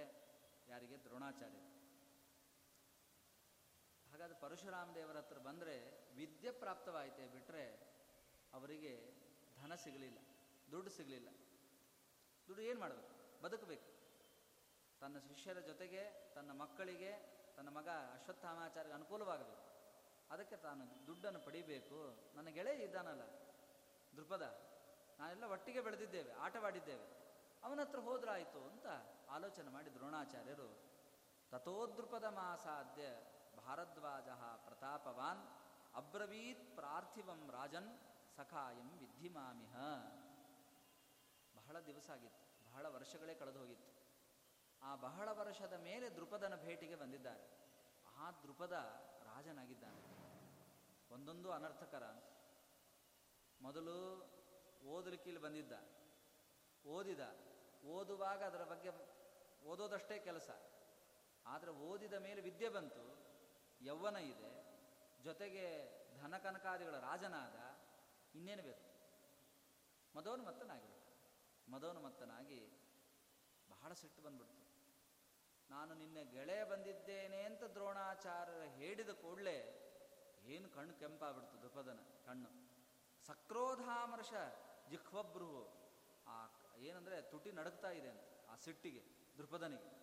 ಯಾಕಂದರೆ ನನ್ನ ಗೆಳೆಯ ಅಂದ್ಬಿಟ್ಟ ಇವ ಅಂತ. ಅಷ್ಟು ರಾಜನಾಗಿ ಕೂತ ಮೇಲೆ ನೋಡಿ ಅಧಿಕಾರ ಎಷ್ಟು ಕಷ್ಟ ಅಂತ. ಅಧಿಕಾರ ಸ್ಥಾನದಲ್ಲಿ ಇರುವಾಗ ಬಹಳ ಹುಷಾರಾಗಿರಬೇಕು. ಇವನು ಗೆಳೆಯ ಅಂತ ದ್ರೋಣಾಚಾರ್ಯರ ಅಂದದ್ದಕ್ಕೆ ಸಿಟ್ಟು ಬಂದಿದೆ ಅವನಿಗೆ, ತುಟಿ ನಡುಗುತ್ತಾ ಇದೆ ಅವನಿಗೆ, ಕಣ್ಣೆಲ್ಲ ಕೆಂಪಾಗಿ ಹೋಗ್ಬಿಟ್ಟಿದೆ. ಅವನು ಹೇಳ್ತಾ ಇದ್ದಾನೆ, ಐಶ್ವರ್ಯ ಮದ ಭರಿತನಾಗಿ ದ್ರೋಣಾಚಾರ್ಯರನ್ನು ಕುರಿತು ಮಾತನಾಡ್ತಾ ಇದ್ದಾನೆ ದ್ರುಪದ. ಬಹಳ ಚೆನ್ನಾಗಿ ಹೇಳ್ತಾನೆ, ಅವನು ಹೇಳೋದು ಬಹಳ ಅದ್ಭುತವಾಗಿ ಹೇಳ್ತಾನೆ. ಏನು ಮಾತಾಡ್ತಾ ಇದ್ದಿ ಅಂತ ಕೇಳಿದ್ದಾನೆ. ಯಾರು ಗೆಳೆಯ, ಯಾರಿಗೆ ನೀನು ಗೆಳೆಯ ಅಂತ ಇದ್ದಿ? ಸರಿಸಮಾನತ ಇದೆಯಾ ನಮಗೂ ನಿನಗೂ? ನಾನು ಸಮಾನರ ನಾವಿಬ್ಬರು? ಅಂಥದ್ದು ನಾವಿಬ್ಬರು ಸಮಾನರಲ್ಲದ ನಮ್ಮನ್ನು ಪರಸ್ಪರವಾಗಿ ನೀನು ಗೆಳೆಯ ಅಂತ ಇದ್ದಿ, ಏನಿದು? ಅದಕ್ಕೆ ಹೇಳ್ತಾನೆ, ಯಯೋರೇವ ಸಮಂ ವಿತ್ತಂ ಯಯೋರೇವ ಸಮಂ ಶ್ರುತಂ ತಯೋರ್ವಿವಾಹ ಸಖ್ಯಂಚ ನತು ಪುಷ್ಟ ವಿಪುಷ್ಟಯೋ. ಇದು ದ್ರುಪದ ಹೇಳುವ ಮಾತು. ದ್ರುಪದ ಹೇಳ್ತಾನೆ, ಯಾರಲ್ಲಿ ಸಮಾನತೆ ಇರಬೇಕು, ಧನದಿಂದ ಸಮಾನತ, ವಿದ್ಯೆಯಿಂದ ಸಮಾನತ, ಅವರಿಗೆ ಸಖ್ಯ, ಅವರಲ್ಲಿ ಪರಸ್ಪರ ವಿವಾಹ. ಒಬ್ಬರು ಬಡವರು ಒಬ್ಬರು ಶ್ರೀಮಂತರಲ್ಲಿ ವಿವಾಹ ಆದರೆ ಗಲಾಟೆಗಳಾಗ್ತವೆ. ಹಾಗಾಗಿ ಅದು ಮೈತ್ರಿ ಸ್ಥಿರವಾಗಿ ಉಳಿಯೋದಿಲ್ಲ. ನೀನು ದರಿದ್ರ, ನಾನು ಶ್ರೀಮಂತ ರಾಜ, ನನಗೂ ನಿನಗೂ ಯಾವ ಸಖ್ಯ? ನನಗೆ ಸಖ್ಯವಾಗಲಿಕ್ಕೆ ಸಾಧ್ಯವೇ ಇಲ್ಲ, ನಾವಿಬ್ಬರು ಗೆಳೆಯರಾಗಲಿಕ್ಕೆ ಸಾಧ್ಯ ಇಲ್ಲ. ಆದ್ದರಿಂದ ನೀನು ನನ್ನ ಗೆಳೆತನ ಇದೇನು ನೀ ಹೇಳಿದ್ದೆ ಮಹಾ ಅಪರಾಧ ಇದು. ನ ದರಿದ್ರೋ ವಸುಮತಃ ನಾವಿದ್ವಾನ್ ವಿದುಷ ಸಖ ನ ಶೂರಸ್ಯ ಸಖ ಕ್ಲೀಬ ಸಖಿಪೂರ್ವಂ ಕಿಮಿಷ್ಯತೆ. ದರಿದ್ರ, ದುಡ್ಡಿಲ್ಲ, ಜ್ಞಾನ ಇರಬಹುದು, ಆದರೆ ನಾನು ರಾಜ, ಅಂತಹ ಶೂರನಾದ ವೀರನಾದ ನನಗೆ ನೀನು ಒಬ್ಬ ನಪುಂಸಕ, ಒಬ್ಬ ಪುರುಷನಿಗೆ ಗೆಳೆಯಾಗಲಿಕ್ಕೆ ಸಾಧ್ಯ ಇಲ್ಲ. ಹಾಗೆ ಒಬ್ಬ ದರಿದ್ರನಾದ ನೀನು ನನ್ನ ಗೆಳೆಯಾಗಲಿಕ್ಕೆ ಸಾಧ್ಯ ಇಲ್ಲ ಅಂತ ಬಹಳ ಹೀಯಾಳಿಸಿ ಅವರಿಗೆ ಮನಸ್ಸಿಗೆ ನೋವಾಗುವಂತೆ ದ್ರೋಣಾಚಾರ್ಯರಿಗೆ ಮಾತನಾಡಿದ ದ್ರುಪದ ಮಹಾರಾಜ. ದ್ರುಪದರ ಮಹಾರಾಜ ಮಾತನಾಡಿದಾಗ ಒಂದು ಮುಹೂರ್ತ ಕಾಲ ದ್ರೋಣಾಚಾರ್ಯರು ಶಾಂತ ಚಿತ್ತರಾಗಿ, ಮನಸ್ಸಿನಲ್ಲಿ ವಿಚಲನೆಯನ್ನು ತೋರಿಸದೆ, ವಿಚಲಿತವಾಗ್ತಾ ಇದೆ ಮನಸ್ಸು, ಅದನ್ನು ತಡೆದುಕೊಂಡು ಒಂದು ಮುಹೂರ್ತ ಕಾಲ ಸುಮ್ಮನೆ ಆದರು. ಸಿಟ್ಟು ಬರ್ತಾ ಇದೆ, ಒಳಗಡೆಗೆ ಸಿಟ್ಟು ಕುದಿತಾ ಇದೆ, ಆದರೆ ಏನು ಮಾಡಬೇಕು, ಅಲ್ಲಿಂದ ಮಾತನಾಡಲಿಲ್ಲ. ಯಾಕಂದ್ರೆ ದ್ರುಪದನ ಮಹಾರಾಜನ ಆಸ್ಥಾನಕ್ಕೆ ಬಂದಿದ್ದಾರೆ ಅವರು, ಅಲ್ಲಿ ಮಾತನಾಡಲಿಲ್ಲ. ಮಾತನಾಡದೆ ಅಲ್ಲಿಂದ ನೇರವಾಗಿ ತನ್ನ ಕುರುಕ್ಷೇತ್ರಕ್ಕೆ ಹೊರಟು ಬಂದಿದ್ದಾರೆ. ಪಾಂಚಾಲ್ಯಂ ಪ್ರತಿಬುದ್ಧಿಮಾನ್ ಜಗಾಮಂ ಕುರುಮುಖ್ಯಾನಾಂ ನಗರಂ ನಾಗಸಾಹ್ವಯಂ. ಅವರು ಅಲ್ಲಿಂದ ನೇರವಾಗಿ ಕುರುಕ್ಷೇತ್ರಕ್ಕೆ ಹೊರಟು ಬಂದಿದ್ದಾರೆ. ಹೊರಟು ಬಂದು ಅಲ್ಲಿ ಪ್ರಚ್ಛನ್ನರಾಗಿ, ಯಾರಿಗೂ ತಿಳಿಯದಂತೆ, ದ್ರೋಣಾಚಾರ್ಯರು ಅನ್ನೋ ಒಬ್ಬ ವ್ಯಕ್ತಿ ಇದ್ದಾರೆ ಅಂತೂ ಜಗತ್ತಿಗೆ ಗೊತ್ತಾಗಬಾರ್ದು ಹಾಗೆ ಕುರುಕ್ಷೇತ್ರದಲ್ಲಿ ವಾಸವಾಗಿದ್ದಾರೆ. ಆ ಕುರುದೇಶದಲ್ಲಿ ಯಾರಿಗೂ ಗೊತ್ತಿಲ್ಲ, ಇಲ್ಲಿ ದ್ರೋಣಾಚಾರ್ಯರು ಅನ್ನೋರೊಬ್ಬರು ಇದ್ದಾರೆ ಅನ್ನೋದು ಗೊತ್ತಿಲ್ಲ, ಹಾಗೆ ತಾವು ವಾಸವಾಗ್ತಾ ಇದ್ದಾರೆ. ಅವರ ಮಕ್ಕಳಾದ ಅಶ್ವತ್ಥಾಮಾಚಾರ್ಯರು ವಿದ್ಯಾಪಾರಂಗತರು.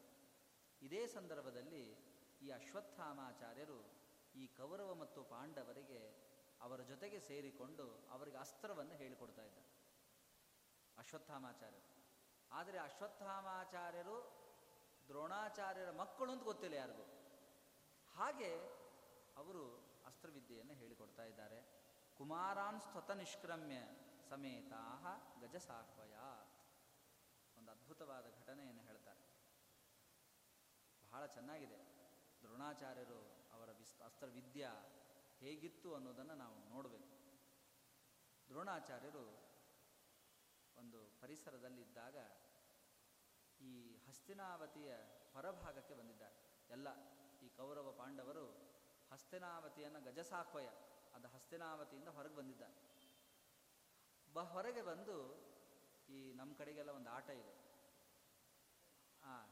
ಅದಲ್ಲ, ಅದು ಏನಂದರೆ ಕಟ್ಟಿಗೆಯನ್ನು ಒಂದು ಉದ್ದು ತುಂಡು ಮಾಡಿ ಇನ್ನೊಂದು ಕಟ್ಟಿಗೆಯಿಂದ ಆಟವಾಡೋದು ಭೂಮಿಯಲ್ಲಿ, ಚೀಣಿಕೋಲು ಅಂತ ಆಟ. ಆ ಚಿಣೀಕೋಲ ಆಟವನ್ನು ಆಡ್ತಾ ಇದ್ದಾರೆ. ಅದಕ್ಕೆ ಸಂಸ್ಕೃತದಲ್ಲಿ ವೀಟ ಅಂತ ಕರೀತಾರೆ. ಆ ಚಿಣಿ ಅಂತ ನಾವೇನು ಕರಿತೇವೆ, ಉದ್ದ ಕೋಲಿರುತ್ತಲ್ಲ ಚಿಕ್ಕದು, ಅದಕ್ಕೆ ವೀಟ ಅಂತ ಹೆಸರು ಸಂಸ್ಕೃತದಲ್ಲಿ. ವೀಟ, ಆ ವೀಟಾ ಕ್ರೀಡಾ ಅಂತ ಅದನ್ನು ಆಟವಾಡ್ತಾ ಇದ್ದಾರೆ. ಅದು ಜೋರಾಗಿ ಎಸಿಬೇಕು, ಅದನ್ನು ಇನ್ನೊಂದು ಕೋಲಿನಿಂದ ಅದನ್ನು ಜೋರಾಗಿ ತಳ್ಳಿದರೆ ಅದೆಲ್ಲೋ ಹೋಗಿ ಬೀಳುತ್ತೆ. ಅದು ಬಿದ್ದ ಮೇಲೆ ಅಲ್ಲಿಂದ ಎಸೆದು ಮತ್ತು ಪುನಃ ಅವ್ರು ಎಲ್ಲಿಂದ ಎಸೆದಿರ್ತಾರೋ ಅಲ್ಲಿಗೆ ಬಂದು ಬೀಳಬೇಕು ಅಂತ ಆಟದ ನಿಯಮಗಳು. ಹಾಗೆ ಆಟವಾಡ್ತಾ ಇದ್ದಾರೆ. ಕ್ರೀಡಂತೋ ವೀಟಯ ತತ್ರ ವೀರಾಹ ಪರ್ಯಚರನ್ ಮುದ. ಅದೇನಾಗಿದೆ ಅಂದರೆ, ಆಟವಾಡುವಾಗ ಆ ಕೋಲು, ಇನ್ನೊಂದು ಕೋಲು, ದೊಡ್ಡ ಕೋಲು ಇತ್ತಲ್ಲ, ಆ ಕೋಲಿನಿಂದ ಅದನ್ನು ಆ ವೀಟ, ಆ ಚಿಣಿಯನ್ನು ಜೋರಾಗಿ ತಳ್ಳಬೇಕು. ಆ ತಳ್ಳುವಾಗ ಅದೇನಾಗಿದೆ, ಹೋಗಿ ಒಂದು ಪಾಳು, ಅಂದರೆ ನೀರಿಲ್ಲದೇ ಇರುವ ಬಾವಿ, ಅದು ಅಲ್ಲಿ ನೀರಿರಲಿಲ್ಲ ಅಂದರೆ ಒಂದು ಸಂತೋಷ ಪಡಬೇಕು. ಆ ಕಾಲದಲ್ಲಿಯೂ ನೀರಿಲ್ಲದೆ ಇರೋ ಬಾವಿಗಳು ಇದ್ದವು ಅಂತ. ಈಗ ಎಲ್ಲಿ ನೋಡಿದ್ರು ನೀರಿಲ್ಲದೆ ಇರೋ ಬಾವಿಗಳೇ ಜಾಸ್ತಿ. ಆ ಕಾಲದಲ್ಲಿ ಇತ್ತಲ್ಲ ಅಂತ ಒಂದು ಅನ್ಬೇಕಷ್ಟೇ ಈಗ. ಹಾಗೆ ನೀರಿಲ್ಲದೆ ಇರುವ ಪಾಳು ಬಾವಿಯಲ್ಲಿ ಅದು ಹೋಗಿ ಬಿದ್ದಿದೆ. ಬಹಳ ಶ್ರಮಪಟ್ಟು ತತಸ್ಥೆ ಯತ್ನ ಮಾತಿಷ್ಠನ್ ವೀಟಾ ಮುದ್ಧರ್ತು ಮಾದೃತಾ. ಏನು ಒಬ್ಬೊಬ್ಬರು ಪರಿಶ್ರಮ ಪಡ್ತಾ ಇದ್ದಾರೆ, ಹೇಗಾದರೂ ಮಾಡಿ ಆ ಚಿಣಿಯನ್ನು, ಆ ವೀಟಾವನ್ನು ನಾವು ಮೇಲೆ ತೆಗಿಬೇಕು. ಏನು ಶ್ರಮಪಟ್ಟರು ಆಗಲಿಲ್ಲ, ಪರಿಶ್ರಮಪಟ್ಟರು ಬೇಕಾದಷ್ಟು. ಎಷ್ಟು ಅಂತಂದರೆ ಬೆವರು ಇಳಿದು ಹೋಗ್ಬಿಡ್ತು ಅಂತ. ಕೊನೆಗೆ ಲಜ್ಜಿತರಾದರು. ನೋಡಿ, ಧನುರ್ವೇದ ವಿದ್ಯೆ ಎಲ್ಲ ಕಲ್ತಿದ್ದಾರೆ, ಕೃಪಾಚಾರ್ಯರಿಂದ ಎಲ್ಲ ವಿದ್ಯೆಯನ್ನು ಪಡೆದವರು ಇವರೆಲ್ಲ. ಆದರೂ ಕೂಡ ಒಂದು ಸಾಮಾನ್ಯ ಬಾವಿಯಲ್ಲಿ ಬಿದ್ದ ಒಂದು ಸಣ್ಣ ಕೋಲಿನ ತುಂಡನ್ನು ಅವ್ರಿಗೆ ತೆಗಿಲಿಕ್ಕಾಗಲಿಲ್ಲ, ಅವರಿಗಾಗಲಿಲ್ಲ. ಕೊನೆಗೆ ಬೇಕಾದ ಪರಸ್ಪರ ಮಾತನಾಡಿಕೊಂಡ್ರು. ಅಲ್ಲೇ ಹತ್ತಿರದಲ್ಲಿ ದ್ರೋಣಾಚಾರ್ಯರ ಆಶ್ರಮ, ದ್ರೋಣಾಚಾರ್ಯರ ವಾಸ ಆಶ್ರಮ, ಆ ಆಶ್ರಮಕ್ಕೆ ಬಂದರು. ತೇ ಅಪಶ್ಯನ್ ಬ್ರಾಹ್ಮಣಂ ಶ್ಯಾಮಂ ಆಪನ್ನಂ ಫಲಿತಂ ಕೃಶಂ. ಅತ್ಯಂತ ಸ್ವಲ್ಪ ಕಪ್ಪಿದ್ರಂತೆ ದ್ರೋಣಾಚಾರ್ಯರು. ದ್ರೋಣಾಚಾರ್ಯರು ಸ್ವಲ್ಪ ಕಪ್ಪಾಗಿದ್ದರು, ತಲೆಯೆಲ್ಲ ಕೂದಲು ಬೆಳ್ಳಗಾಗಿತ್ತು, ಅತ್ಯಂತ ಕೃಶರಾಗಿದ್ದಾರೆ. ಅಗ್ನಿಹೋತ್ರ ಭೂಮಿ, ಅಲ್ಲೇ ಅಗ್ನಿಕುಂಡಗಳಿದೆ, ಹೋಮಾದಿ ಸತ್ಕರ್ಮಗಳನ್ನು ಮಾಡ್ತಾ ವಾಸವಾಗಿದ್ದಾರೆ ಅಂತ ಗೊತ್ತಾಗ್ತಾ ಇದೆ. ಆ ಬ್ರಾಹ್ಮಣರನ್ನು ನೋಡಿದರು. ಉತ್ಸಾಹದಿಂದ ಭಗ್ನೋತ್ಸಾಹ ಕ್ರಿಯಾತ್ಮಾನಃ ಬ್ರಾಹ್ಮಣಂ ಪರ್ಯವಾರಯನ್. ಅವರು ಆ ಬ್ರಾಹ್ಮಣನ ಹತ್ತಿರ ಹೋಗಿದ್ದಾರೆ. ಬ್ರಾಹ್ಮಣ ಹತ್ತಿರ ಹೋಗಿ ಅವರು ಸುತ್ತುವರೆದರು, ಕೌರವ ಪಾಂಡವರೆಲ್ಲ ಸುತ್ತುವರೆದು ಅವರು ಕೇಳಿದರು, ಪರ್ಯವಾರಯನ್ ಅಥದ್ರೋಣ ಕುಮಾರ ಅಂತಾನ್ ದೃಷ್ಟ್ವಾ ಕೃತ್ಯವತಸ್ತದ. ಇದನ್ನೆಲ್ಲ ನೋಡ್ತಾ ಇದ್ದರು ದ್ರೋಣಾಚಾರ್ಯರು. ಆ ಕೋಲು ಕೆಳಗಡೆ ಬಿದ್ದದ್ದು, ಇವ್ರಿಗೆ ತೆಗಿಲಿಕ್ಕೆ ಆಗ್ತಾ ಇಲ್ಲ ಅನ್ನೋ ಅಂಶ, ಇದನ್ನೆಲ್ಲವನ್ನು ಕೂಡ ದ್ರೋಣಾಚಾರ್ಯರು ಅಲ್ಲೇ ಪರಿಸರದಲ್ಲಿ ಕುತ್ಕೊಂಡು ನೋಡ್ತಾ ಇದ್ದಾರೆ. ದ್ರೋಣಾಚಾರ್ಯರು ನಗಲಿಕ್ಕೆ ಪ್ರಾರಂಭ ಮಾಡಿದರು.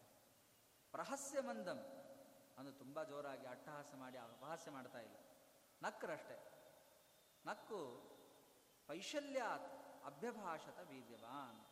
ಕುಶಲವಾಗಿ ಮಾತಾಡ್ತಾ ಇದ್ದಾರೆ, ಅಂದರೆ ಮಾತಾಡುವಾಗಲೂ ಕೂಡ ಕೌಶಲ್ಯದಿಂದ ಮಾತಾಡ್ತಾ ಇದ್ದಾರೆ, ನಿಪುಣತೆಯಿಂದ ಮಾತಾಡ್ತಾ ಇದ್ದಾರೆ. ಏನೋ ಬಾಲಿಶವಾದ ಮಾತಾಡೋದನ್ನು ಆಡಲಿಲ್ಲ, ಅವ್ರ ಜೊತೆಗೆ ಮಾತನಾಡ್ತಾ ಇದ್ದಾರೆ. ಅಹೋ ಓ ದಿಗ್ಬಲಂ ಕ್ಷಾತ್ರಂ ದಿಗೇತಾಂ ವಕೃತಾಸ್ತ್ರತಾಂ. ಅವರಂದರು, ಏನು ಕ್ಷತ್ರಿಯರಂತೀರಿ, ಏನು ಬಲ ನಿಮಗಿದೆ, ಒಂದು ಸಣ್ಣ ಕೋಲನ್ನು, ಬಾವಿಯಲ್ಲಿ ಬಿದ್ದ ಕೋಲನ್ನು ತೆಗಿಲಿಕ್ಕಾಗ್ತಾ ಇಲ್ಲ ನಿಮಗೆ, ತುಂಡನ್ನು. ಏನು ನೀವು ಕ್ಷತ್ರಿಯರು, ಏನು ನಿಮಗೆ ಅಸ್ತ್ರ ಗೊತ್ತಿದೆ ಅಂತ ಅವ್ರಿಗೆ ಅಪಹಾಸ್ಯದ ಮಾತನ್ನಾಡ್ತಾ ಇದ್ದಾರೆ. ಅವರಿಗೆ ಭರತಸ್ಸಾನ್ವೇ ಜಾತಾ, ಭರತ ಕುಲದಲ್ಲಿ ಉತ್ಪನ್ನರಾದವರು ನೀವೆಲ್ಲ, ಒಂದು ಸಣ್ಣ ಕಟ್ಟಿಗೆ ತುಂಡನ್ನು ತೆಗಿಲಿಕ್ಕಾಗ್ತಾ ಇಲ್ವ ನಿಮಗೆ ಅಂತ ಅವರಿಗೆ ಅಪಹಾಸ್ಯ ಮಾಡ್ತಾ ಇದ್ದಾರೆ.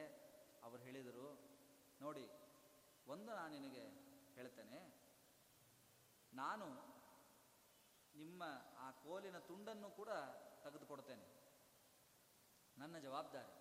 ಅಷ್ಟೇ ಅಲ್ಲ, ನಾನೇ ಬುದ್ಧಿಪೂರ್ವಕವಾಗಿ ನಾನೇ ಒಂದು ಮುದ್ರಿಕಾವನ್ನು ಎಸಿತೇನೆ ಬಾವಿಯಲ್ಲಿ, ಅದನ್ನು ತೆಗೆದುಕೊಡ್ತೇನೆ. ಹೇಗೆ ತೆಗಿತೀರಿ ಅಂದರೆ, ಹುಲ್ಲಿನ ಕಡ್ಡಿಯಿಂದ ತೆಗಿತೇನೆ ಅಂದರು. ಇಶಿಕಾ ಅಂತ ಕರೀತಾರೆ. ಇಶಿಕಾ ಅಂತಂದರೆ ಹುಲ್ಲು, ಅದೊಂದು ಹುಲ್ಲಿನ ವಿಶೇಷ ಅಷ್ಟೇ, ಸಾಮಾನ್ಯವಾಗಿ ಬೆಳೀತಕ್ಕಂಥ ಹುಲ್ಲು. ಇದರಿಂದಲೇ ನಾನು ತೆಗೆದು ಬಿಡ್ತೇನೆ.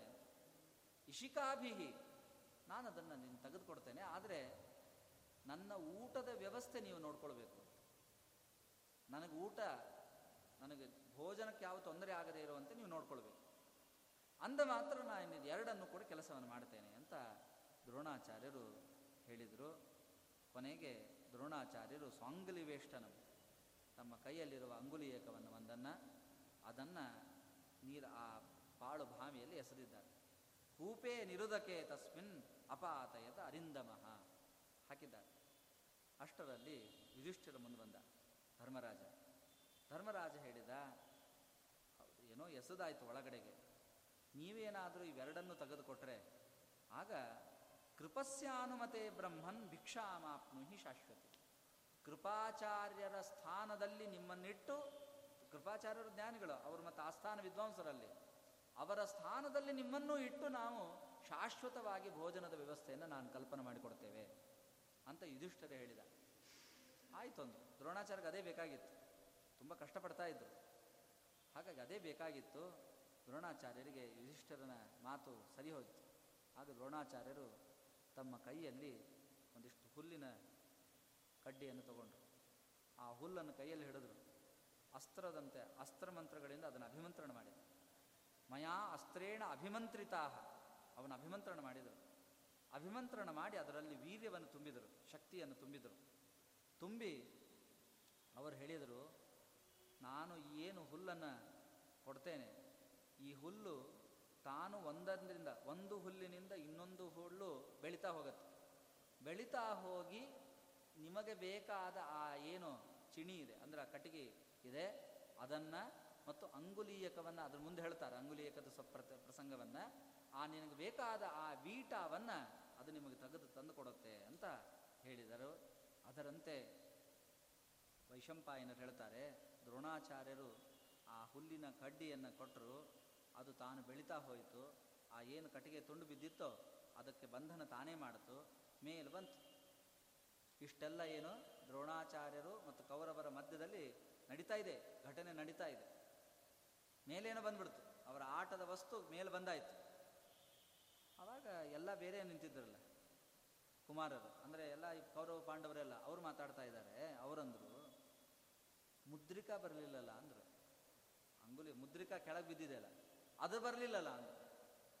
ಅದಕ್ಕೆ ಆಗ ದ್ರೋಣಾಚಾರ್ಯರು ಒಂದು ಬಾಣವನ್ನು ತಗೊಂಡು ಶರೇಣ ವಿದ್ಧಾ ಮುದ್ರಾಂ ತಾಂ, ಆ ಶರವನ್ನು ಅಭಿಮಂತ್ರಣ ಮಾಡಿದರು. ಅಭಿಮಂತ್ರಣ ಮಾಡಿ ಆ ಶರದಿಂದ ಅದರಲ್ಲಿ ಸಿಕ್ಕೋ ಹಾಗೆ ನಾವು ಮೇಲೆ ನಿಂತರೂ ಕೂಡ ಆ ಬಾಣ ಅದು ಒಳಗಡೆಗೆ ಹೋಗಿ ಅದು ತೆಗೆದುಕೊಂಡು ಬಂತು ಅಂತ ಒಂದರ್ಥ. ಇನ್ನು ಕೆಲವರು ಇದಕ್ಕೆ ಹೀಗೆ ವ್ಯಾಖ್ಯಾನವನ್ನು ಮಾಡ್ತಾರೆ, ಶರ ಅಂತಂದರೆ ಅದು ಒಂದು ಹುಲ್ಲೆ, ಶರ ಬೇರೆ ಸಾಮಾನ್ಯ ಹುಲ್ಲು, ಅದಕ್ಕೆ ಶರ ಅಂತ ಕರೀತಾರೆ. ಈ ಶರದಿಂದ ಅದನ್ನು ತೆಗೆದರು, ಹುಲ್ಲಿನಿಂದಲೇ ತೆಗೆದರು ಅಂತ ಕೆಲವರು, ಬಾಣದಿಂದ ತೆಗೆದರು ಅಂತ ಕೆಲವರು ವ್ಯಾಖ್ಯಾನ ಮಾಡ್ತಾರೆ ಇದಕ್ಕೆ. ಇನ್ನು ಕೆಲವರು ಅದು ಹುಲ್ಲಿನಿಂದಲೇ ಆ ಮುದ್ರಿಕಾವನ್ನು ಕೂಡ ತೆಗೆದರು ಅಂತ ಕೆಲವರು ಇದಕ್ಕೆ ವ್ಯಾಖ್ಯಾನವನ್ನು ಮಾಡ್ತಾರೆ. ಎರಡನ್ನೂ ಕೂಡ ತೆಗೆದರು. ಆ ಮುದ್ರಿಕಾ ಮುದ್ರಿತಾಂ ದೃಷ್ಟ್ವಾ ತಮಾಹುಸ್ತೇ ಕುಮಾರಕ, ಎಲ್ಲರಿಗೂ ಆಶ್ಚರ್ಯ, ಎಂಥ ವಿದ್ಯೆರಿ ಅಂತ. ಒಂದು ಸಾಮಾನ್ಯ ಹುಲ್ಲಿನ ಕಡ್ಡಿಯಿಂದ ಕೆಳಗಡೆ ಬಿದ್ದ ಪದಾರ್ಥವನ್ನು ಇವ್ರ ಮೇಲೆ ಎತ್ತಾರೆ ಅಂತಂದರೆ ಇವರು ಎಂಥ ವಿದ್ಯಾವಂತರಾಗಿರಬೇಕು ಅಂತ ಎಲ್ಲರಿಗೂ ಕೂಡ ಆಶ್ಚರ್ಯವಾಗ್ತಾ ಇದೆ. ಈ ಆಶ್ಚರ್ಯದಿಂದ ಆ ಎಲ್ಲ ಪಾಂಡವರು ಕೌರವರು ಬಂದು ನಮಸ್ಕಾರ ಮಾಡಿದರು. ಕೋಸಿಕಸ್ಯಾಸಿ ಜಾನೀಮೋ ವಯಂ ಕಿಂ ಕರವಾಮಹೆ, ಯಾರು ನೀವು, ಎಲ್ಲಿಂದ ಬಂದಿದ್ದೀರಿ, ನಿಮ್ಮ ಹೆಸರೇನು, ನಾವು ನಿಮಗೋಸ್ಕರ ಏನು ಮಾಡಬೇಕು, ಇದನ್ನು ನನಗೆ ತಿಳಿಸಿಕೊಡಿ ಅಂತ ಹೇಳಿದ್ದಾರೆ. ಅದಕ್ಕೆ ದ್ರೋಣಾಚಾರ್ಯ ಹೇಳಿದರು, ನನ್ನ ಬಗ್ಗೆ ನಾನೇ ಹೇಳಿಕೊಂಡ್ರೆ ಅದಕ್ಕೆ ಮಹತ್ವ ಇಲ್ಲ. ನಾನು ಇಂಥ ದೊಡ್ಡ ವಿದ್ವಾಂಸ, ನಾನು ಹೀಗಿದ್ದೀನಿ, ನಾನು ಹೀಗಿದ್ದೀನಿ ಅಂತ ಹೇಳ್ಕೊಳ್ಬಾರ್ದು. ಹೇಳ್ಕೊಂಡ್ರೆ ಅದಕ್ಕೆ ಮಹತ್ವ ಇಲ್ಲ. ಹಾಗಾಗಿ ನಿಮ್ಮ ಬಗ್ಗೆ, ನನ್ನ ಬಗ್ಗೆ ನಾನು ಹೇಳ್ಕೊಳ್ಳಲ್ಲ, ನಾನು ಮಾಡಿದ ಕರ್ಮವನ್ನು ಭೀಷ್ಮಾಚಾರ್ಯಗೆ ಹೋಗಿ ಹೇಳ್ರಿ, ಅವ್ರು ನಾ ಯಾರು ಅನ್ನೋದನ್ನು ಹೇಳ್ತಾರೆ ಅಂತ ಸೂಚನೆಯನ್ನು ಕೊಟ್ಟಿದ್ದಾರೆ. ಎಲ್ಲರೂ ಕೂಡ ಆ ಕೌರವ ಪಾಂಡವರು, ಬಾಲಕರು, ಕುಮಾರರು ಅಲ್ಲಿಂದ ಭೀಷ್ಮಾಚಾರ್ಯ ಹತ್ರ ನೇರವಾಗಿ ಹೋದರು. ಅಲ್ಲನ್ನು ಏನು ನಡೆದಿತ್ತೋ ಆ ನಡೆದ ಘಟನೆಯನ್ನು ಯಥಾವತ್ತಾಗಿ ಅವರ ಮುಂದೆ ಹೇಳಿದ್ದಾರೆ. ಅದನ್ನು ಕೇಳಿ ಅವರಂದರು, ಇವರು ಯಾರೂ ಬೇರೆ ಅಲ್ಲ, ದ್ರೋಣಾಚಾರ್ಯರಿವರು ಅಂತ. ಭೀಷ್ಮಾಚಾರ್ಯರಿಗೆ ಅಷ್ಟು ಜ್ಞಾನ ಇದೆ, ಅಷ್ಟಂತಹ ಜ್ಞಾನಿಗಳು, ಜ್ಞಾನಜ್ಯೇಷ್ಠರು ಭೀಷ್ಮಾಚಾರ್ಯರು. ಅವರು ಆಲೋಚನೆ ಮಾಡಿದರು. ಈ ಸಂದರ್ಭ ನಡೆಯೋದಕ್ಕೆ ಅವ್ರ ಮನಸ್ಸಿನಲ್ಲಿ ಆಲೋಚನೆ ಬಂತು, ಓ ಈ ದ್ರೋಣಾಚಾರ್ಯರೇ ಇವರಿಗೆ ಯೋಗ್ಯ ಗುರುಗಳು ಅಂತ ಆಲೋಚನೆ ಮಾಡಿ ಆ ದ್ರೋಣಾಚಾರ್ಯರ ಹತ್ರ ಬಂದರು. ಪರಿಪ್ರಪ್ರಚ್ಛ ನಿಪುಣಂ ಭೀಷ್ಮಃ ಶಸ್ತ್ರಭೃತಾಂಬರ. ಆ ಭೀಷ್ಮಾಚಾರ್ಯರು ದ್ರೋಣಾಚಾರ್ಯರ ಹತ್ರ ಬಂದು, ನನ್ನ ಮೊಮ್ಮಕ್ಕಳಿಗೆ ನೀವು ಸಕಲ ವಿದ್ಯೆಗಳನ್ನು ಹೇಳಿಕೊಡಬೇಕು, ಧನುರ್ವೇದ ವಿದ್ಯೆ, ಶಸ್ತ್ರವಿದ್ಯೆ, ಅಸ್ತ್ರವಿದ್ಯೆ ಎಲ್ಲವನ್ನೂ ಹೇಳಿಕೊಡಿ ಅಂತ ದ್ರೋಣಾಚಾರ್ಯರ ಹತ್ರ ಹೇಳಿದಾಗ, ದ್ರೋಣಾಚಾರ್ಯರು ಹೇಳ್ತಾರೆ, ಅವರು ಬಹಳ ತಮ್ಮ ಮಗನ ಸಂದರ್ಭದಲ್ಲಿ ನಡೆದ ಘಟನೆ, ತಮ್ಮ ಜೀವನದಲ್ಲಿ ನಡೆದ ಘಟನೆ ಎಲ್ಲವನ್ನೂ ಕೂಡ ಬಿಡಿಸಿ ಬಿಡಿಸಿ ಹೇಳ್ತಾರೆ ದ್ರೋಣಾಚಾರ್ಯರು. ನಾನು ಎಷ್ಟು ಕಷ್ಟಪಟ್ಟಿದ್ದೇನೆ ಅಂತ.